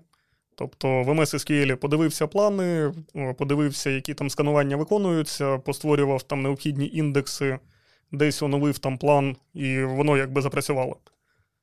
Тобто в той самий час повертаємось до Postgres, у тебе є запит, який довго працює, і ти на нього дивишся, і все, що ти там бачиш, це який тип сканування використовувався. Тобто потім ти намагаєшся вплинути на цей параметр, і виявляється, угу. що ти на рівні запиту не можеш план якийсь скласти, і, ну, створити і окремо покласти. Ти не можеш о, як просто сказати, що типу, от тобі кверя, використай оце сканування, і воно буде швидше. Тобто єдине, що ти можеш зробити, А-а-а. це піти і там, на рівні всього позресу типу, не використовуй оце сканування. Типу, ну і в тебе відвалюється все, що нормально працювало з ним. Тобто отут... Ні, то... ну да, да, да, так не можна, я згоден. Mm. Це ти типу секвеншал скан відключив, і все здохло, ну, так, так. для чого як немає приклад. Індексів, да. А, а ти маєш на увазі, що в ес кю ель-сервері можна хінтами сказати, що тут юзати, правильно? Що ну, типу, юзаю цей індекс да, в цьому по-перше, місці. По-перше, хінтами, по-друге, можна створити окремий план саме для цього запиту. Тобто, Блін, я його... тут прям взагалі не розумію. Тобто ти типу кажеш, що на отакий тип запиту mm-hmm. використовуй такий план. А як ти план є якийсь синтаксис для створення плану, правильно? О, ну, ти, ти можеш о, задати шаблон, от о, просто копіюєш ес кю ель текст, ну, ес кю ель запит, ага. о, його складаєш ага. у, там, як ресурс вже називається, не пам'ятаю, бо ти просто кажеш, що якщо до тебе приходить отакий текст на виконання, використовуй оце. Угу. Тобто, і, ну, знову ж таки, це не зовсім правильно, не зовсім красиво, але отак от точково там вплинути ти можеш. Ага. А використовую це, звідки береться оце? Це, типу, ти взяв то, що було, який план, типу, ти подивився в mm-hmm. профайлері, правильно? І там ти в ньому щось там, не знаю, в дропдауні перевибрав, чи, чи що? Mm-hmm. Як Ні, це? Ну хін, хінтами так, так само дописуєш, там от використовуй цей індекс, а оптимізатор ем ес ес кю ель каже, що ну от не можна цей, використовую цей індекс. Тобто і подібні речі. Окей. Ну, це прям цікаво, знаєш. Просто Postgres, чому це неможливо? Тому що вони якби намагаються трушно, да? Типу, щоб ти mm-hmm. не... Значить, їх різні такі, що коли вийде наступна версія Postgres з якоюсь оптимізацією, якщо в тебе будуть хінти на запитах, то ця оптимізація не використається. І тому, тому це дуже погано. Бо хінти – це відстой. І з якоїсь сторони з ними можна погодитися, а з іншої сторони, е- якось мене Річ Хікі нахер послав за те, що я спитав, чи буде Explain в Datomic. А потім вони взяли і зарелізили Explain в Datomic. Мені всі знайомі прислали лінку на реліз Datomic з Explain.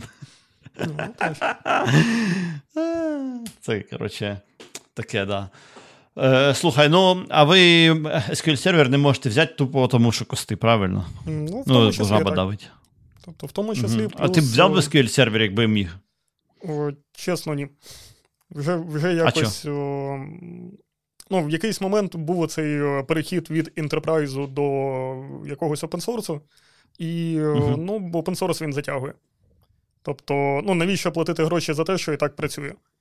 О, вся, це, от, мабуть, по використанню баз даних, о, знову ж таки, в один з наших підходів, о, ми використовуємо там окрему базу даних під кожен сервіс. Тобто все це дозволяє там більш, о, ну, по-перше, гнучко налаштовувати, по-друге, там розподіляти ресурси, ну і там розробку теж там за скобками залишаємо, що це простіше. О, і Ні. ми... Ну... Це секрет, але навпаки, складніше, коли в тебе все в різних базах, то піди збери все, що тобі треба. Ну ладно, це не важливо. Ні, ну ти пішов до сервісу, спитав, так, так, все, мовчу. Ні-ні-ні, слухай, ну це таке, це, це навіть не холіварна фігня, знаєш, у тебе, коли все, всі дані є в, якомусь, в якійсь базі, ти прийшов в ній і взяв те, що тобі треба. А якщо їх немає у цій базі, то нікуди ти не пішов. Ну ти йдеш до сервісу, у якого є ці дані, на рестапі отримав. Так, склав. І це не простіше. Це ну, не простіше. Це склад... Ну, типу, комплексіті виростає.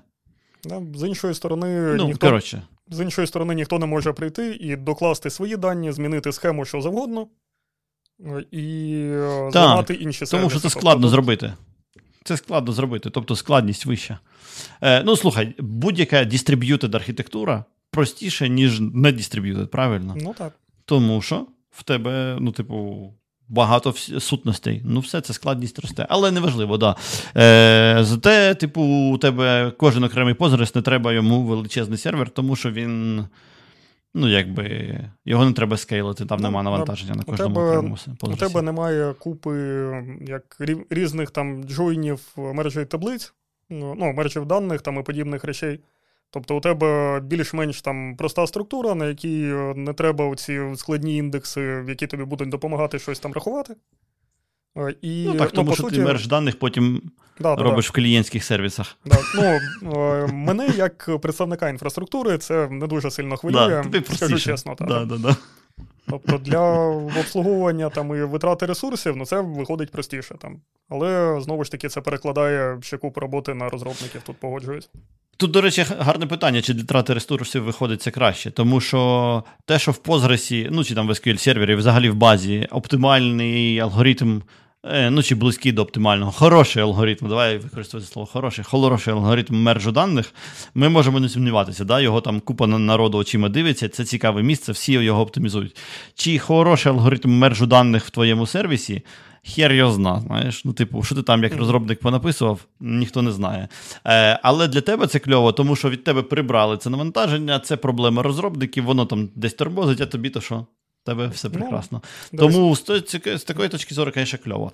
А те, що, ну, типу, розробники возяться, ну, так це ж вони і мікросервіси набудували. Ні, ну, дивись, тут я з іншої сторони можу все ж таки плюс виділити. Це, угу. якщо ти береш от якийсь там готовий продукт, ну, є там купа історій про очікування патчів від Microsoft, яке там тривало роками.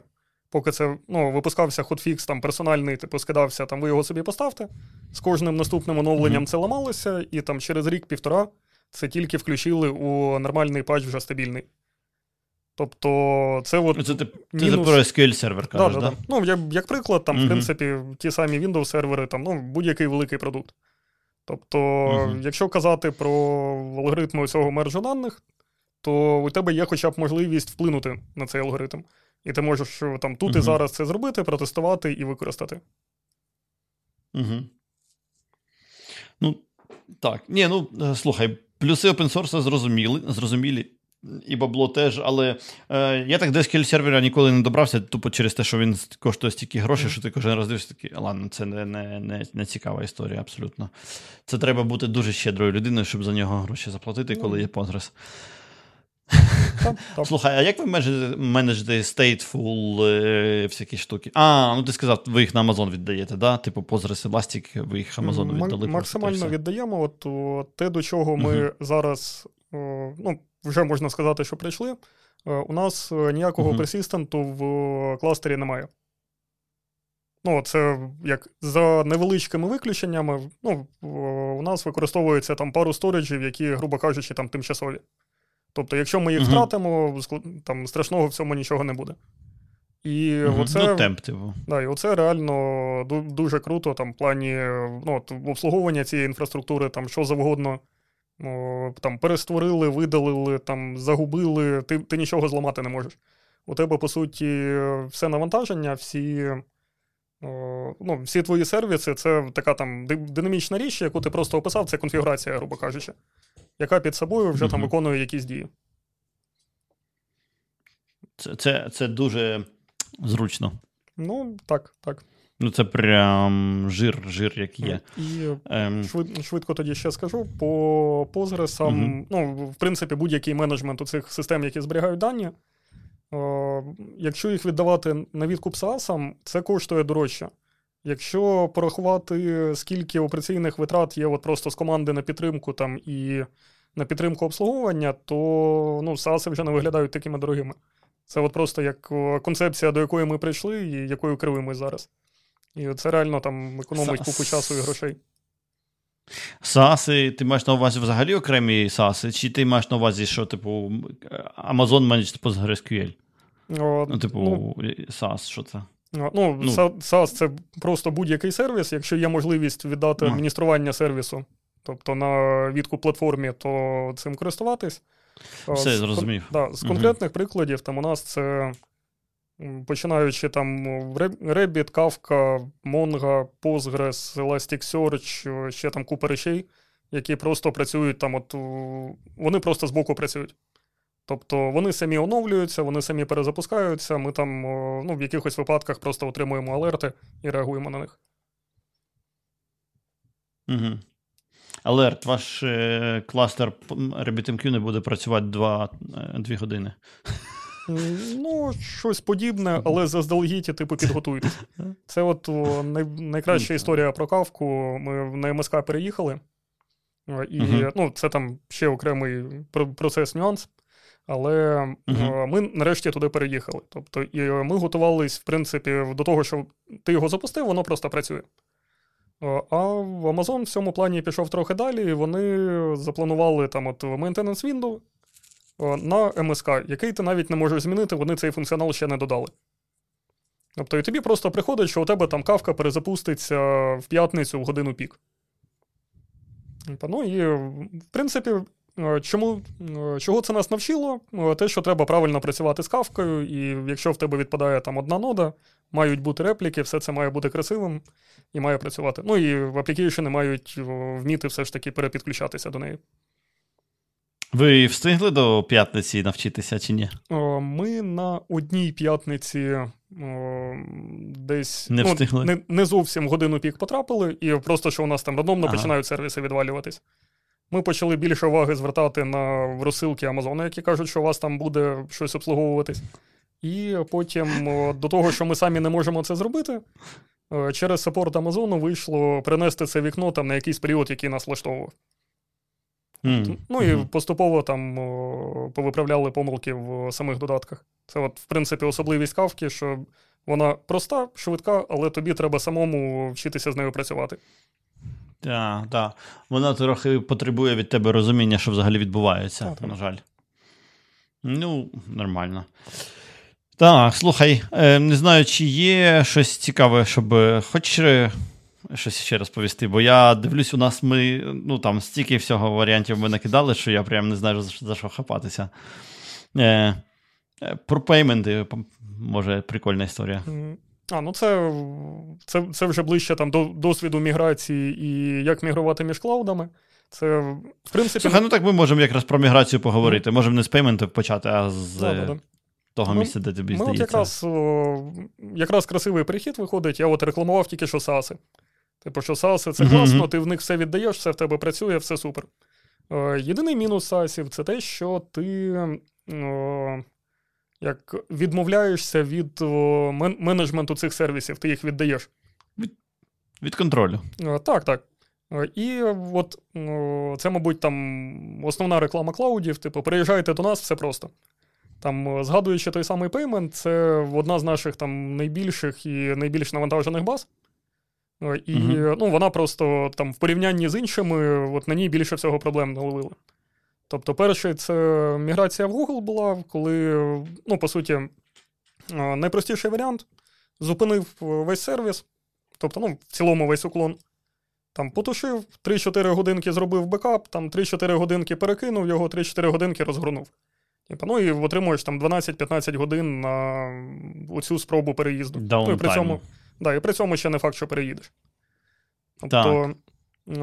Спочатку про простоту міграції в клауд. Є, беремо той самий Google, у них є готова тулза, ти її підключаєш до готової бази, ну, робочої бази, вона створює репліку, її переключає, все наче просто красиво. Потім ти приходиш до того, що ти хочеш мігрувати з клауду. І тут в тебе вже можливостей на порядок менше. Тобто, ну, по суті, найпростіший варіант – це там, підключення логічної реплікації, де ти просто взяв, підключив слот реплікації, в тебе прилилися дані, ти переключив. Є, є єдиний нюанс. Для цього потрібні адмінські права на базу даних. І на, на цьому, а їх нема? А їх просто нема. Ти ж у клауду взяв, там, хто тобі віддасть адмінські права на базу, щоб ти її зламав, там, а потім тільки ти створював. Тобто, ну і приходимо до як, різ, різних варіантів спроб, там, як це перенести. Тобто бекапи ми сразу відкидали, бо ну, з таким простоєм там, воно нікому не потрібно. Тобто має бути такий там, близький до ну, близький до нульового там, час простою на всі ці роботи. Тобто, що ми зробили з пейментами? Це база там, на той момент там, чи п'ять, чи шість терабайт. Ну, в принципі, в будь-якому випадку переливаються дані доволі, доволі довго. Тепер реклама інших сервісів клауду, ми ж між ними мігруємо, і сам Amazon рекомендує, там є Database Migration Service, ти от його переключаєш, і він тобі там за тебе все робить красиво, і все це працює. Ну, на те, щоб воно запрацювало, нам знадобилося десь місяці півтора-два, на тому, щоб воно просто хоча б перелило дані. Тобто декілька проблем, не знаю, три тижні там спілкування з сапортом уже в Амазону, коли ми вже знайшли в них помилку, сказали, що от, типу, отут у вас не працює. Вони сказали, окей, спробуйте по-іншому запустити. Тобто, ну, кожен запуск – це чисто хоча б по трафіку там якихось там сто-двісті доларів. Це просто перелити оцей об'єм даних з одного клауду в інший. То, і, ну, як наслідок, чим це все закінчилось, ми місяць десь там поплювалися на цей сервіс, спробували його там заставити працювати. В ітогі просто взяли сервіс цей, викинули, написали своє рішення, перелили дані, провалідували їх, запустили, все це працює. Тобто це от... А своє рішення ви не юзали, коротше, реплікацію Postgres, самі руками реплікували? Ні, свої, своє рішення, яке використовувало цю реплікацію, але там, ага, о, ага. там основна проблема валідації даних. Тобто ти я, не можеш о, при логічній реплікації ти просто береш і копіюєш весь інстанс, тобто він, ну, грубо кажучи, файли переливає і доливає різницю з волів. Так, так. Для звичайної реплікації ти переливаєш дані і потім доливаєш різницю. Тобто, і от в цей момент вона могла там початися пізніше, десь, ну, десь якась транзакція там загубилася, там і подібні речі, от саме на в цьому моменті запуску і початку переливки даних. Угу. І от в принципі, основний нюанс – це якраз таки валідація даних, під яку написали там свої рішення, грубо кажучи, там хоча б по ай ді-шкам і по деяким там ключовим полям. Тобто потім все це між собою порівнювалось, ми отримали вже нарешті там результат, що якихось даних не вистачає. І після цього вже, як на робочій реплікації, там стандартно зупинили навантаження там, запромоутили базу, переключили. Слухай, це так дивно про дані, які втрачаються при вмиканні реплікації. Я прям... У мене тут щось не вистачає знань прокоментувати, але це, здається, дивно. Ну, хезе, якщо що, я думаю, що в коментах там згадають да, да, там, да. Цю, цю движуху. Слухай, а таке питання. шість терабайт – це типу Payment, шість терабайт база? Це нюанси нашої роботи. Ну, ага. в общем, це... Ні, ну, слухай, це... Да. Да, да. Це, ну, більше питання, чому так вийшло, мабуть, там не до мене, а до, ну, до, до представників команди Payment. В принципі, я, я ну, якщо я... що, їх коментарі позву. І це, по я суті, розумію, розумію, початково слухай. Спроєктували. Там основна задумка – це можливість перевірити достовірність кожної транзакції. Це от наскільки я про це чув. Тобто ми можемо вирахувати угу. баланс клієнта, основуючись там від його першого замовлення, грубо кажучи. Звучало це... Ні, ну ясно, що там історія, але, yeah. знаєш, по типу, там ж нема картинок, нема... Ну це ж пеймент, там не повинно бути якихось... Тут цікаво, знаєш, і там щось велике зберігається, тому що як ти не наганяй платежів, вони, в принципі, не такі прям здоровезні. Ну, ну напевно, контекст, контекст оплати, да, там, типу, типу JSON якийсь валяється... Там, mm, але це цікаво, коротше. Там, скоріш за все, банальний варіант, зберігаються всі статуси кожної транзакції, тобто окремими записами. Те, що транзакція прийшла, заапрувилась, відмі... відмінилася, там, повторно прийшла і подібні речі. Угу. Ну, тобто... Ні, ну диви, типу, здається, що зберігати кожен статус дешево, але, напевно, у кожного статуса ще там контекст його зберігається. Да? Те, що там по ейч ті ті пі проїхали параметри і все, і джейсончиками, і воно... Тому величезне. Ну, це прям ну, цікаво, знаєш, шість терабайт тільки пейментів, це прям так дофіга даних, що капець. Ну, там о, найближча аналогія – це будь-які процесінгові бази, ну, там о, будь-який там, банківський сектор, от саме фін- фінансову цю частину взяти. Тобто там от так само зберігається вся історія транзакцій, там можливість все перевірити і так далі. Але вони йдуть трохи іншим шляхом, о, вони потім зберігають о, там, наприкінці року, наприкінці періоду, обраховується як результат цього періоду, і він зберігається як відправна точка, а все інше там архівується або видаляється. І угу. ми оцю частину там відкладали десь на потім, ну і от поки це потім настало, вже там п'ять-шість терабайт отримали. Тобто зараз все це, угу. наскільки знаю, перероблюється, але знову ж таки це не швидкий процес. Ні, ну так, це треба, знаєш, нову... сутність фактично інтродюсити правильно, яку ти не закладав на початку, і там, я думаю, що є свої питання. Фу, ще ще, да, один, ні, бонус. Ну, прям... ще, ще uh-huh. один бонус клаудів. Мене uh-huh. ну, не особливо хвилює, скільки там об'єм тієї бази, і воно просто працює. Тобто зараз там повернутися до фізичних серверів, там десь додати дисків, все це перезібрати, а потім так, щоб воно ще й не зламалося, то, в принципі, ну, це... Там мал- маленький відгук про клауди. Тому що ми дізналися да, про да, об'єм ну, бази знаєш, тільки по ж... повідомленням і алертам. Ага. Про мі- по міграції, так? Да? Ну, так, так. А до міграції да, ще да. додаються логи, які пишуться під час міграції, поки не перенесуться оці шість терабайт, у тебе пишеться ще там два-три терабайти логів, які просто повинні поряд лежати, щоб потім перелити всю різницю. Так, так. Ну, ти, ти не хочеш половину, ну, ти хочеш половину вільного місця правильно тримати в ідеалі, ну, хоча б половину. Так, да, десь, десь так і виходило. Да, да. Ну, ясно, що, типу, на е, on-premise тобі треба буде трошечки оверпровізіонити цю, цю двіжуху.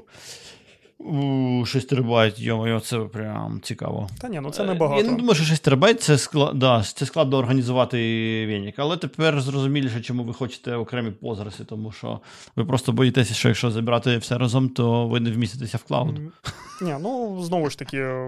Я жартую. Ні, основна проблема це просто одна точка відмови, і ну, як, як це потім менеджити, піднімати, ну таке. Це, це, я думаю, що... Слухай, ну це не знаю, чи це окрема розмова чи ні, але, ну, типу, одна точка відмови у сенсі, що Postgres здохне. Ну, якийсь один. Значить, тобто ви викатили там невалідну міграцію, прийшло якесь навантаження, там якийсь репортінг вирішили завести. І репортінг вкладає просто в основну базу. Ні, ну ти не хочеш пускати репортінг в основну базу. Це якби зроби і репліку, і нехай там собі тусується той репортінг. Не зовсім. У нас у кожної команди є вибір. Вони можуть або створити собі репліку і з неї тягнути репортінг, або можуть з основної бази тягнути, але потім в них сервіс може не працювати. Так, у, у кожної команди є вибір, але коли в тебе, типу, одна база, то ти просто не даєш цього вибору. А, ти кажеш, ні, чуваки, репортінг, он, репліка. Да, в тебе є репліка, туди ходи.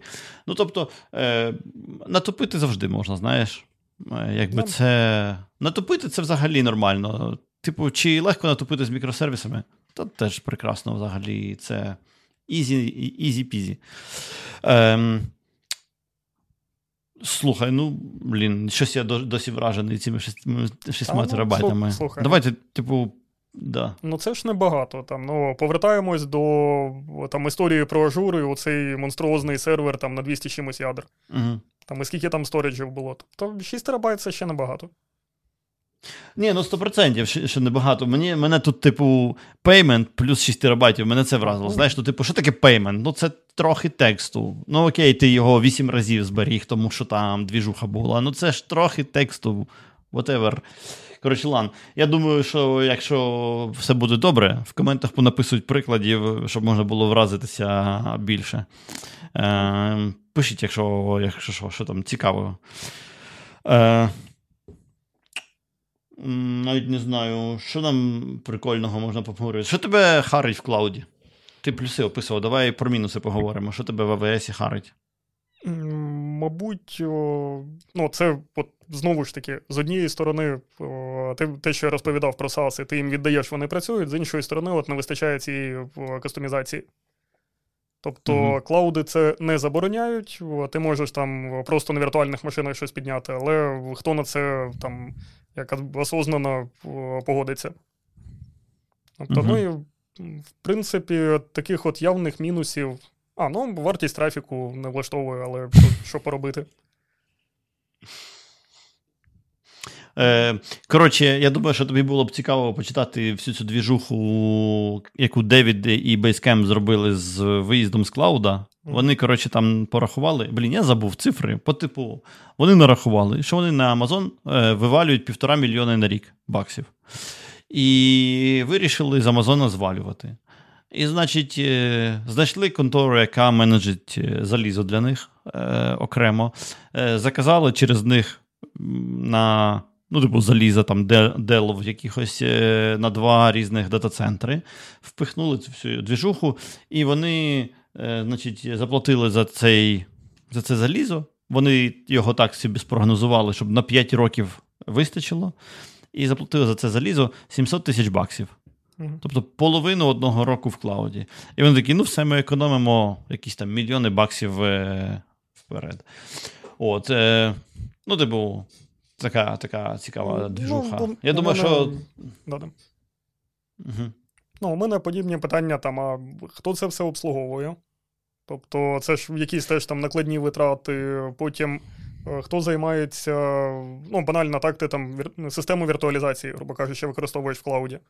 Тобто цю систему віртуалізації так само треба комусь підтримувати і, ну, банально тобі, як о, всю, всю цю красиву обгортку, яку тобі дає клауд, коли ти натискаєш mm-hmm. там кнопочку, типу, дай мені мережу або дай мені там віртуальну машину. Тобто от, там під капотом відбувається дуже багато цікавих речей, які, про які ти не думаєш. Тобто тут о, з однієї сторони ти економиш там той самий мільйон на рік, з іншої сторони ти витрачаєш на спеціалістів на підтримку, ну, не скажу, що там набагато більше, але якусь суму теж. Тобто це все теж... Ну, давай прикинемо, яку суму? Ну, хоча б там якихось п'ять-десять людей, окрему інфраструктурну команду, яка буде Та, займатися ні, ну, цією що, підтримкою. п'ять-десять людей – це дохіра народу.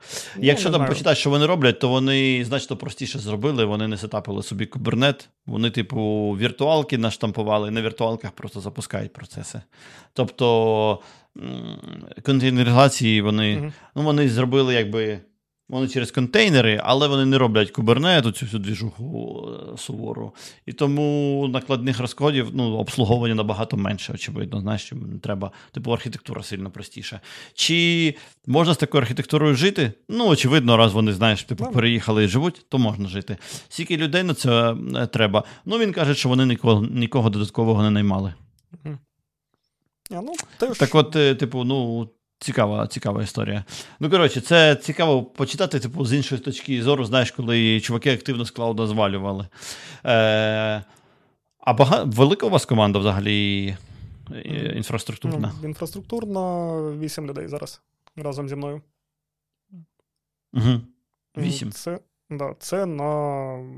Я от не пам'ятаю, там штат розробників називали, ну, мабуть, там під Ні. сотню людей, там, я думаю, є. Угу. Тобто, ну, і тут, ну, ми, коротше, да, да. Тут, тут ми поступово вже приходимо до процесів, як, як це все правильно налаштувати та організувати, так, щоб як, не, була можливість масштабування там, як команд розробки, так і зі сторони DevOpsів. Бо, ну, най, найпростіший момент, то, що там команди більше п'яти людей, вони вже доволі важко просто менеджаться. Так, так. Тобто, ну, ну, я оце думаю просто, що, типу, теоретично у вас повинен бути такий цікавий сетап, що ви повинні мігти масштабувати команди розробників, при тому не чіпляючи вашу команду. Але виходить, що у вас команда, в неї є цікава трабла. Ви поки не вмієте багато команд інфраструктурних робити, а при тому ваша команда фактично близько ліміта свого розміру. Типу, умовно, додати двох людей, і вам стане зовсім важко всім жити. Важко навіть в тупу менеджити скоуп якийсь. Ну, та, там. То це цікава проблема, щоб її порішати, правильно? Не, ну, ідеї є вже в цьому напрямку, але, знову ж таки, поки що не доросли до тих масштабів, там, коли треба буде там, ще додатково людей набрати. Угу, тобто... Угу.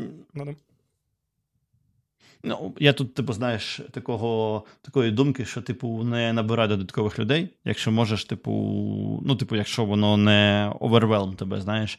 Тому що зайві люди, вони дають додаткові комунікації. Це, типу, знижує ефективність кожного. А, і у тебе компанія потроху перетворюється з компанії стартапного типу, да, де більша частина навантаження твого – це, власне, робота. Корисна. На компанію такого бюрократичного типу, де, власне, більша частина твоєї роботи – це комунікація. І трабла з цим переходом в тому, що твої найкращі чуваки, які зі стартапного типу компанії, більшість із них хочуть працювати, а не комунікувати. Да, да, да. І тому рост їх починає витискати просто з компанії. Тому це таке місце трошки небезпечне. Там треба е, добре думати, що ти робиш. Ну, нічого не скажу. Я... Е, що там хотів сказати? Ладно, коротше, тут нічого не скажеш. Це складне місце, і ми не, в подкасті ну його ще, зараз не порішаємо. Да, це ще одна тема, яку можна окремо винести, окремо проговорити. Там багато цікавого є.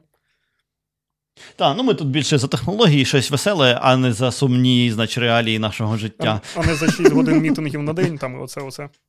Да, да, да. А що, буває таке в тебе, да? Ну, буває. Мені, як... Мені вже доводиться більше спілкуватися з людьми, ніж працювати. Це теж... Не можу сказати, що це добре, да, да, але да. Воно просто як є. Ну, я думаю, що це менеджбл. Типу, теоретично можна взяти, знаєш, в руки себе, команди, всіх і якось зменшити е, цю двіжуху. Але це повинен бути, типу, такий прям серйозний ефорт і, можливо, перехід в комунікацію якоїсь в іншій формі, знаєш, по типу спробувати в асинхронну комунікацію більше рухатись. Але це, блін, дуже важко, коли всі звикли до синхронної. Це капець. Ну, відносно, знову ж таки, дев'яносто відсотків такого спілкування, воно вирішується процесами. Тобто, якщо ти можеш організувати процес, який замість того, щоб там зібратися три рази, ти можеш по якомусь алгоритму, там просто, ну, банальний варіант, там, створити задачу, те, що ти казав про асинхронну, ну, обробку таких задач, типу, не те, що ти прийшов і з кимось поспілкувався. То, ну, по суті, там, дев'яносто відсотків таких задач, вони можуть просто повз тебе проходити. І якраз до цього також там намагаємось рухатись, і місцями навіть виходить. Ну, це круто, я вас вітаю з тим, що виходить. Будемо надіятися, що в тебе буде більше часу працювати, а не сидіти на зустрічах.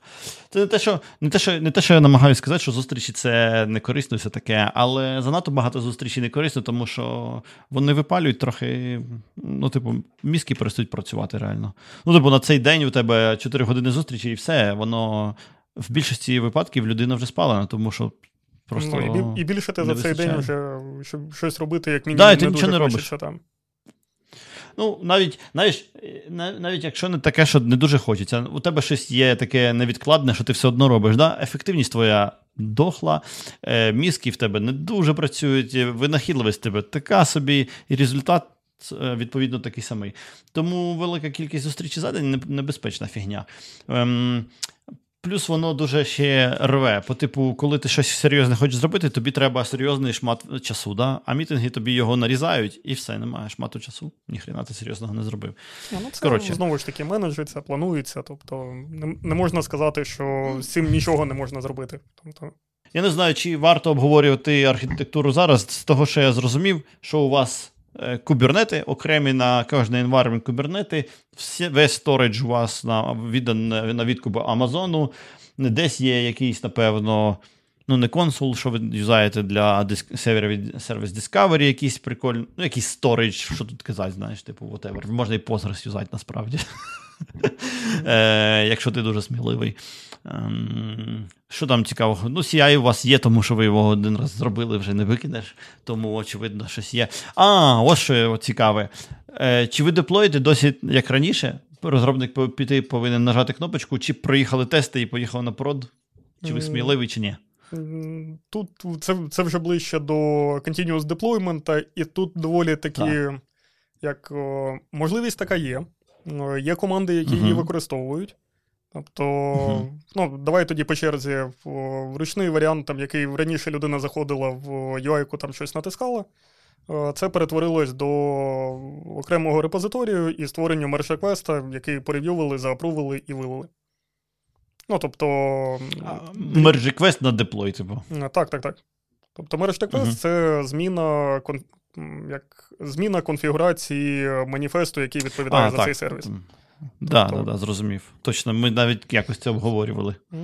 Це, ага. ну, такий, грубо кажучи, там, ручний режим, коли там кожен розробник може зайти, викидати, ну, оновити свій сервіс там на якомусь енві. Є угу. автоматизований варіант. Це, по суті, деплой з репозиторію конкретного сервісу, тобто там репозиторій, в якому працює сам розробник. Є можливість деплоїти з того пайплайну, який запускається там у релізній гілці.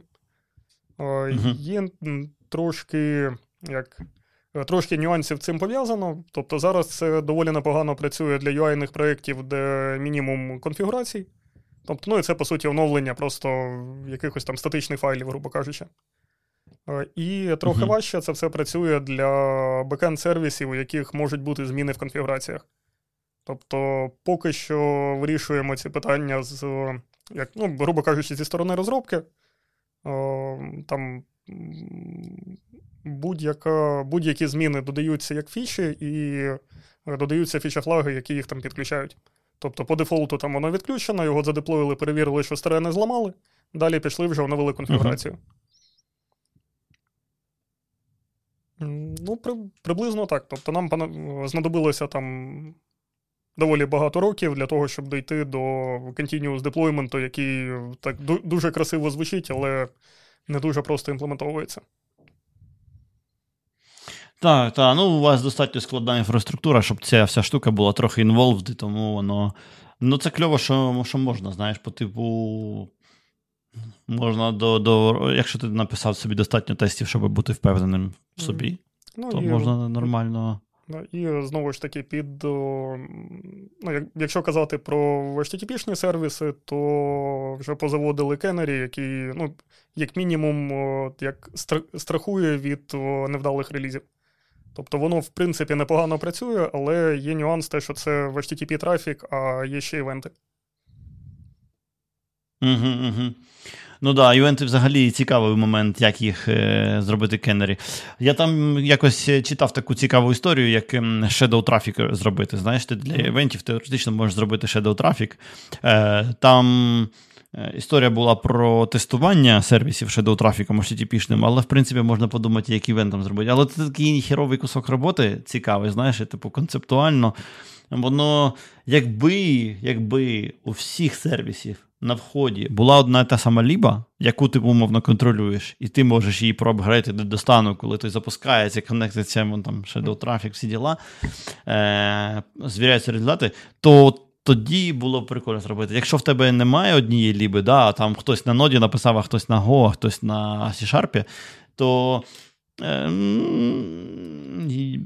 є складності. Ні, ну це... У нас там... Тут би, типу, цікаво було б ізолювати сайд-ефекти від сервіса. Ти даєш йому івенти, дивишся на результати сайд-ефектів і дивишся на результати сайд-ефектів того, що в тебе вже було, і порівнюєш, це тебе влаштовує, не влаштовує, як... помилки, не помилки. Да, от якби б там все, все це працювало, як є один сервіс, який працює ага. от, там, тільки з івентами, і у нього є там якийсь, якийсь ейч ті ті пі-шний трафік. От тоді, тоді це все красиво працює. Як тільки в тебе там якась, от, знову ж таки, складність розгалуженої системи, коли в тебе все з усім пов'язане і один до одного ходить, щось перепитує і збирається вкупу, ну, скажімо так, ми цю проблему поки так і не вирішили. Тобто, ідеї mm. були... Слухай, а у вас але... є така двіжуха, що сервіси ходять один до одного по ейч ті ті пі, да? Чи mm. ви що, ви ейч ті ті пі юзаєте? Ні, по ейч ті ті пі. ді ар пі сі, ну, ейч ті ті пі, да? В, в основному зараз ага. ейч ті ті пі, і попереднє твоє питання по сервіс-регістрі. Знову ж, колись використовували Consul, зараз відмовились просто в сторону конфігурацій. Тобто в конфігурації є ейч ті ті пі-адреси mm. кожного сервісу, ну і за ними вже там балансування. Ага. Ну, ді ен ес фактично, да, да, да. Тобто не конфігурація, а ді ен ес фактично ви в'язаєте да. як сервіс регістрі. Ну, ді ен ес, да, як, нормально, да, да, ді ен ес як роутінг і ще там балансування і купа красивих речей, там, ну це реклама Istio маленька. Тобто, Istio uh-huh. як о, ну, меж-система, можна так назвати. Тобто, де, десь є там красиві правила, там, як, як керувати цим трафіком. Поверх цього є ді ен ес, які, в принципі, вже хоч якесь балансування дають. Тобто, uh-huh. ну, і в цілому все це доволі таки непогано працює на зараз. Слухай, ну... Прикольно, кльова архітектура, здоровезна, звісно, вся двіжуха. Ти іноді такі буває, що ти глянеш такий хоулі щіт, куди ми доросли. Буває таке відчуття? У мене поки невеличка ейфорія, те, що ми нарешті все це довели до, ну, до того, що ми хотіли. І воно вже угу. працює от в Амазоні, саме так, як ми проєктували, саме так, як ми хотіли його завести. І угу. ну, от, для, для мене, як от, до чого ми доросли, там зараз зводиться, там, якщо відкривати консолі, щось там шукати в Амазоні, там можна просто відразу її закривати і виходити. Тобто, з іншої сторони, коли ти розгортаєш там, ну, більш-менш просту, зрозумілу структуру каталогів в репозиторії, ти знаєш, де що шукати, де яка частина твоєї інфраструктури знаходиться, і ти можеш переглянути там Terraform-конфігурацію, яка відповідає там на дев'яносто відсотків твоїх питань. Ну, коротше, зараз ти щасливий поки що. Ну, поки що так, але думаю, що щось нове скоро придумається, так що... Ні, ну, вже, слухай, дум, думка не стоїть на місці, правильно, людина завжди знайде, чому страждати. Ну, зараз... О... А, до, до речі, ми... це частково там і плани на майбутнє, і те, чим зараз займаємось. Ага. От, Terraform просто прекрасна річ, яка вирішує проблему, коли в тебе всі ресурси поряд лежать. Ну, в даному випадку це там в одному регіоні, в одному аккаунті. Uh-huh, uh-huh. Ну, у нас тут завели прекрасну ініціативу на Disaster Recovery, і основна задумка, що ну, от ми зараз там, от у нас все красиво, все стабільно в одному регіоні. Давайте зробимо так, щоб ми ще в сусідньому регіоні могли відновитись. І отут, фантастика. Да, і отут все, що ти робив, воно так, ти розумієш, що от, ну, його не те, що перероблювати треба, його треба ще одне з боку таке саме зробити, і ще над ним щось, що цим керувати буде. Тобто, ну, зараз це так, в процесі імплементації приходимо до терагранта, який генерує Terraform, а потім хтось має керувати цим терагрантом. Ну, в общем, о, якраз я вже відповів на своє питання, там, от що ж ми далі будемо робити, скучно буде. Ні, не буде. Да. Е, да, хороша, хороші плани. Е, ви такі, типу, чи хар... добре все? А вже ж добре. Чи можна зробити е, собі боляче? Да, давайте, поїхали. Да, да, да. Типу, да. Тут, з однієї сторони, яка вірогідність того, що в тебе відпаде регіон в клауді? Ну, це так, дов... доволі таки невеличка. Та ну, ти що, п'ятдесят на п'ятдесят. А, або, або відпаде, відпаде, або ні. Та, та. Да. Так що, а вже ж. Е, слухай, ну я не знаю, типу, європейський регіон в Амазон аж відпадає. Ви ж в європейському регіоні, правильно? Так, mm, так. Десь неподалік. Угу. Е, Ну, вони відпадали, це а, там два-чотири роки назад, у них там майже там, чи півдня, чи день вони не працювали. Це там мало так. не єдиний збій за, ну, доволі таки, як на, на рівні регіону, а не на рівні сервісу. Ну, не, не допустимо, так. Да. Тобто вони свій там весела на скількись років вперед вже використали. Так, але проблема веселеє в тому, що це обіцянка, а не реальність. Да, да. Да? Ну, типу, це типу, вони кажуть, ми будемо працювати ахіренно, окрім тих випадків, коли ми здохнемо, е, в, але вони не рахуються. Так, взагалі ми ахіренно будемо працювати. Ну, у нас зараз т- такі самі філософські питання, тільки про підрахунок аптайму от уклону в цілому, сервісів окремо, якості роботи, там і от якби все красиво звучить. Складно, тому що... Да, да, да. да. Ну, все красиво Знаєш, звучить, треба... коли... Сорі, перебиваю вже. Там, у нас із-за, із-за ділея нам трохи важко, воно кожен раз так, сорі. Так що давай ти спочатку ти. Зараз згадаю, все що я хотів. А, ну воно красиво звучить, от коли ти там малюєш оці дев'ятки у, ну, я не знаю, у презентації, там хай буде так. Типу, там дев'яносто дев'ять і дев'ять, ну це ж там одна дев'ятка мало, треба хоча б дві там. дев'яносто дев'ять там, і дев'яносто дев'ять, ну це вже виглядає красивіше. Типу. А потім, коли ну, у нас от, вже там на рівні компанії ми вже донесли оцей прекрасний аптайм-калькулятор, в який ти вводиш бажану кількість дев'яток, і він тобі показує, скільки це секунд в день і скільки це годин на рік. Тобто, от коли ти ну, вживу бачиш, що там от дев'яносто дев'ять дев'яносто п'ять, це там якихось вісім годин на рік там, можливого простою. Тобто тоді ти починаєш, ну я можу, можу помилятись тут. Су, я порахую, mm. продовжуй поки що. І от коли ти розумієш, що, ну, в принципі, там, що таке вісім годин там, чи чотири години на рік, і як це потім забезпечити. От зараз теж як вчимося це рахувати і вчимося користуватись. От красивими фразами про дев'яносто дев'ять і дев'ять. Щось я не фігню нарахував, чи що? А, чотири з половиною години на рік. Ну, десь. Та там готові онлайн-калькулятори є. Да, да, да. Так, а на що онлайн-калькулятор? Ти проценти помножуєш на кількість годин та й все в році. Ну, триста шістдесят п'ять ну, на двадцять чотири так. На нуль нуль нуль п'ять. Ну, коротше, нуль п'ять. Лан, слухай, ем, мені здається, що аптайм типу, для сервісу треба рахувати від користувача.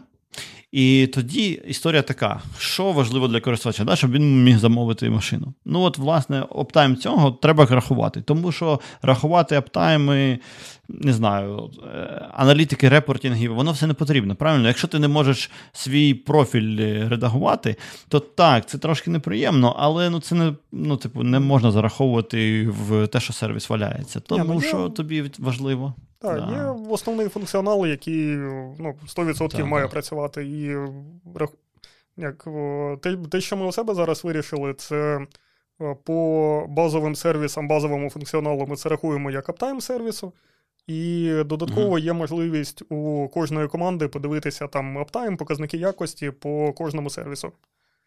Тобто угу. зі, зі сторони там красивих картинок і підрахунку, от, як працює продукт в цілому, там достатньо буквально парочки таких базових метрик.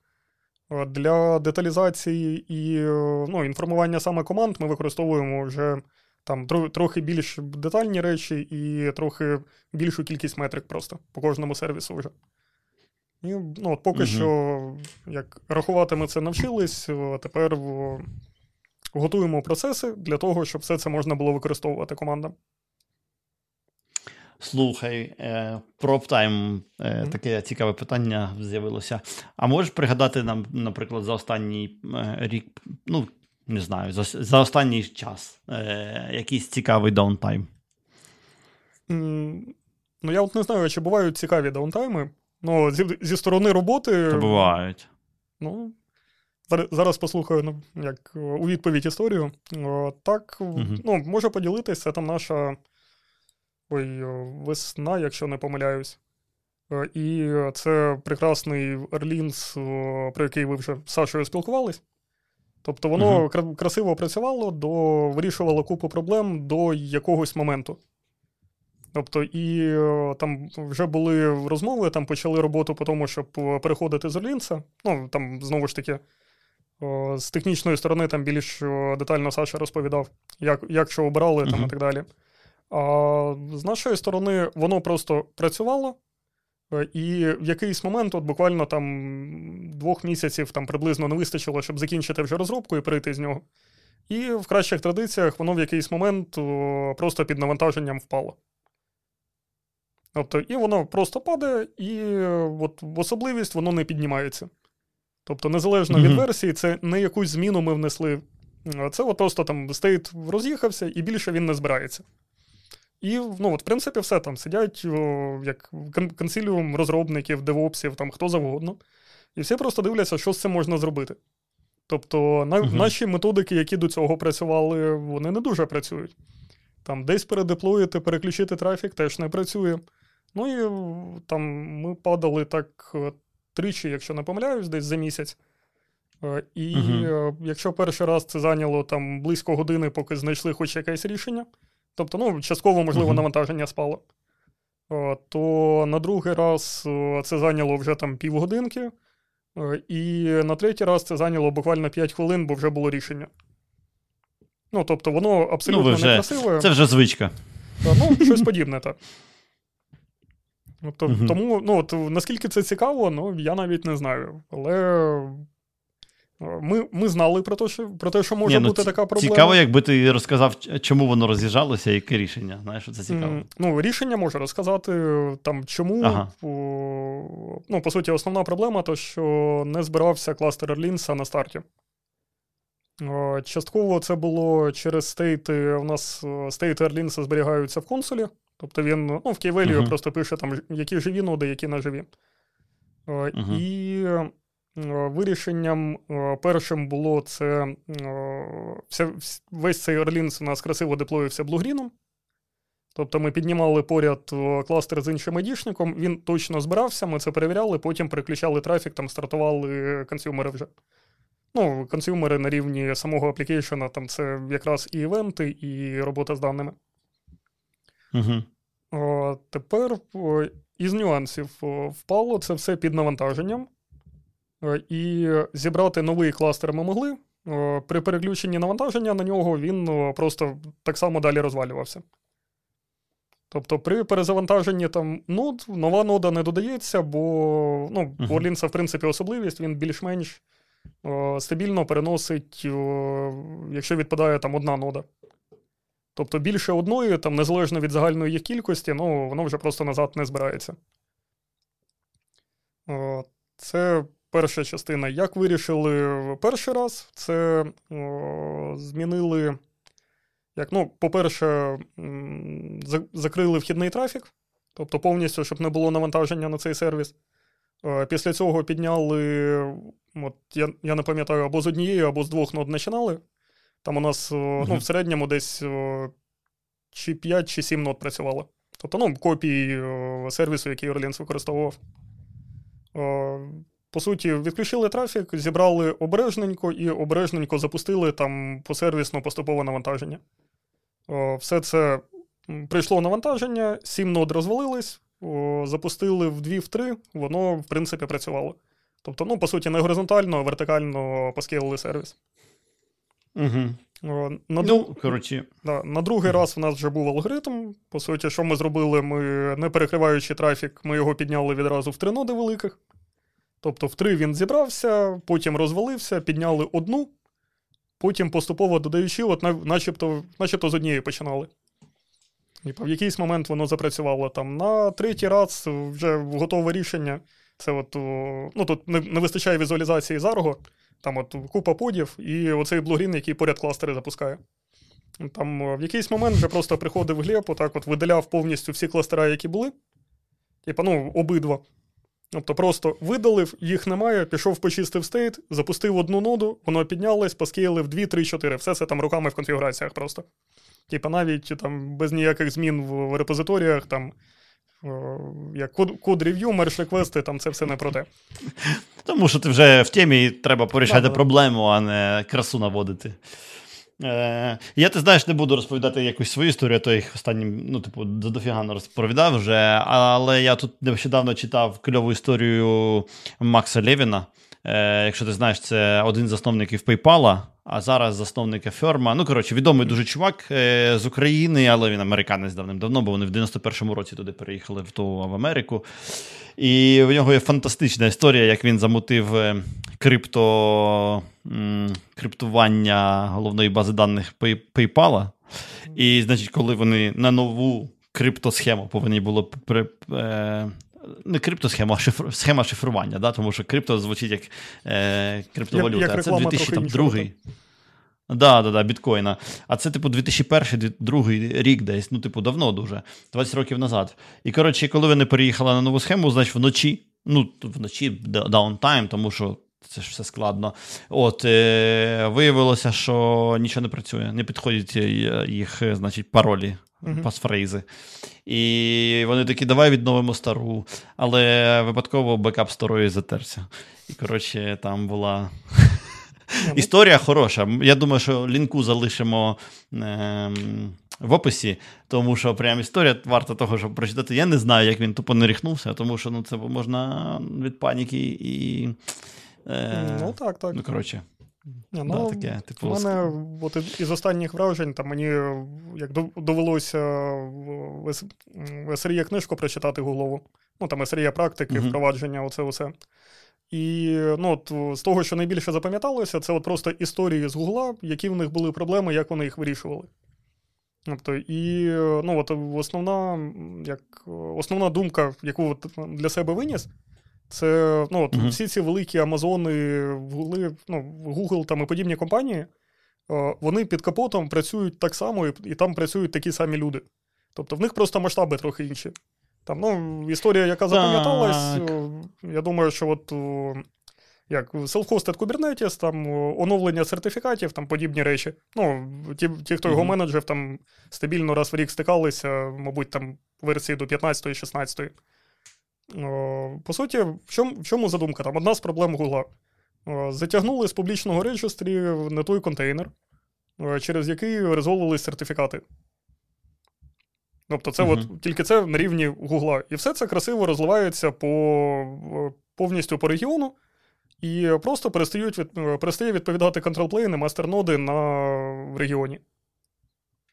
Тобто, і все це там з красивими, як, з красивими процесами, з великими масштабами, з тестуваннями, чим завгодно. Тобто, по суті, ну, навіть не їх провина, а вони використовували публічні реєстри, куди залили, ну, там, є оця історія про невикористання тегу latest. Типу, що, mm. можливо, під цей latest хтось зальє там щось не так. Ну, от, по суті, велика компанія Google, і вони так само так, на це так, попадають. Так, це те саме. Ні, ти знаєш, я тобі скажу, я, ну, ти потім почитаєш, я тобі скину лінку, почитаєш цю історію Макса Левіна, він крутий чувак. Ну, типу, сказати, що, типу, такий самий, як всі люди, важко, тому що, типу, на дворі дві тисячі другий рік, умовно кажучи, а там, коротше, почитаєш, цікаво, воно таке, типу, крута, крута історія, е, цікава. Дякую тобі дуже за розмову, було дуже цікаво. Е, е, дякую всім, що додивилися до кінця. Значить, всі лінки цікаві ми залишимо під відео. Е, не знаю, лінку на Twitter Глеба, якщо ти, не знаю, маєш це, якийсь соцшнягу. Це, це котрий ікс ком оцей, да? А, да, ікс ком. Для мене ікс ком це, знаєш, чувачки з автоматами ходять і да, там да, да. лупашать інопланетян. Е, так що не знаю, що там Маск ну, собі думає з ікс комом. LinkedIn як мінімум залишу тут. Точно без проблем. Окей, да. Коротше, залишимо, якщо вам цікаво поспілкуватися, якісь контакти ми залишимо. Значить, пишіть в коментарі, якщо ми щось не розкрили, якусь тему. М-м- я думаю, на тому і все. Дуже всім дякую. Сію. Дякую за запрошення і дякую за те, що додивились, якщо такі є.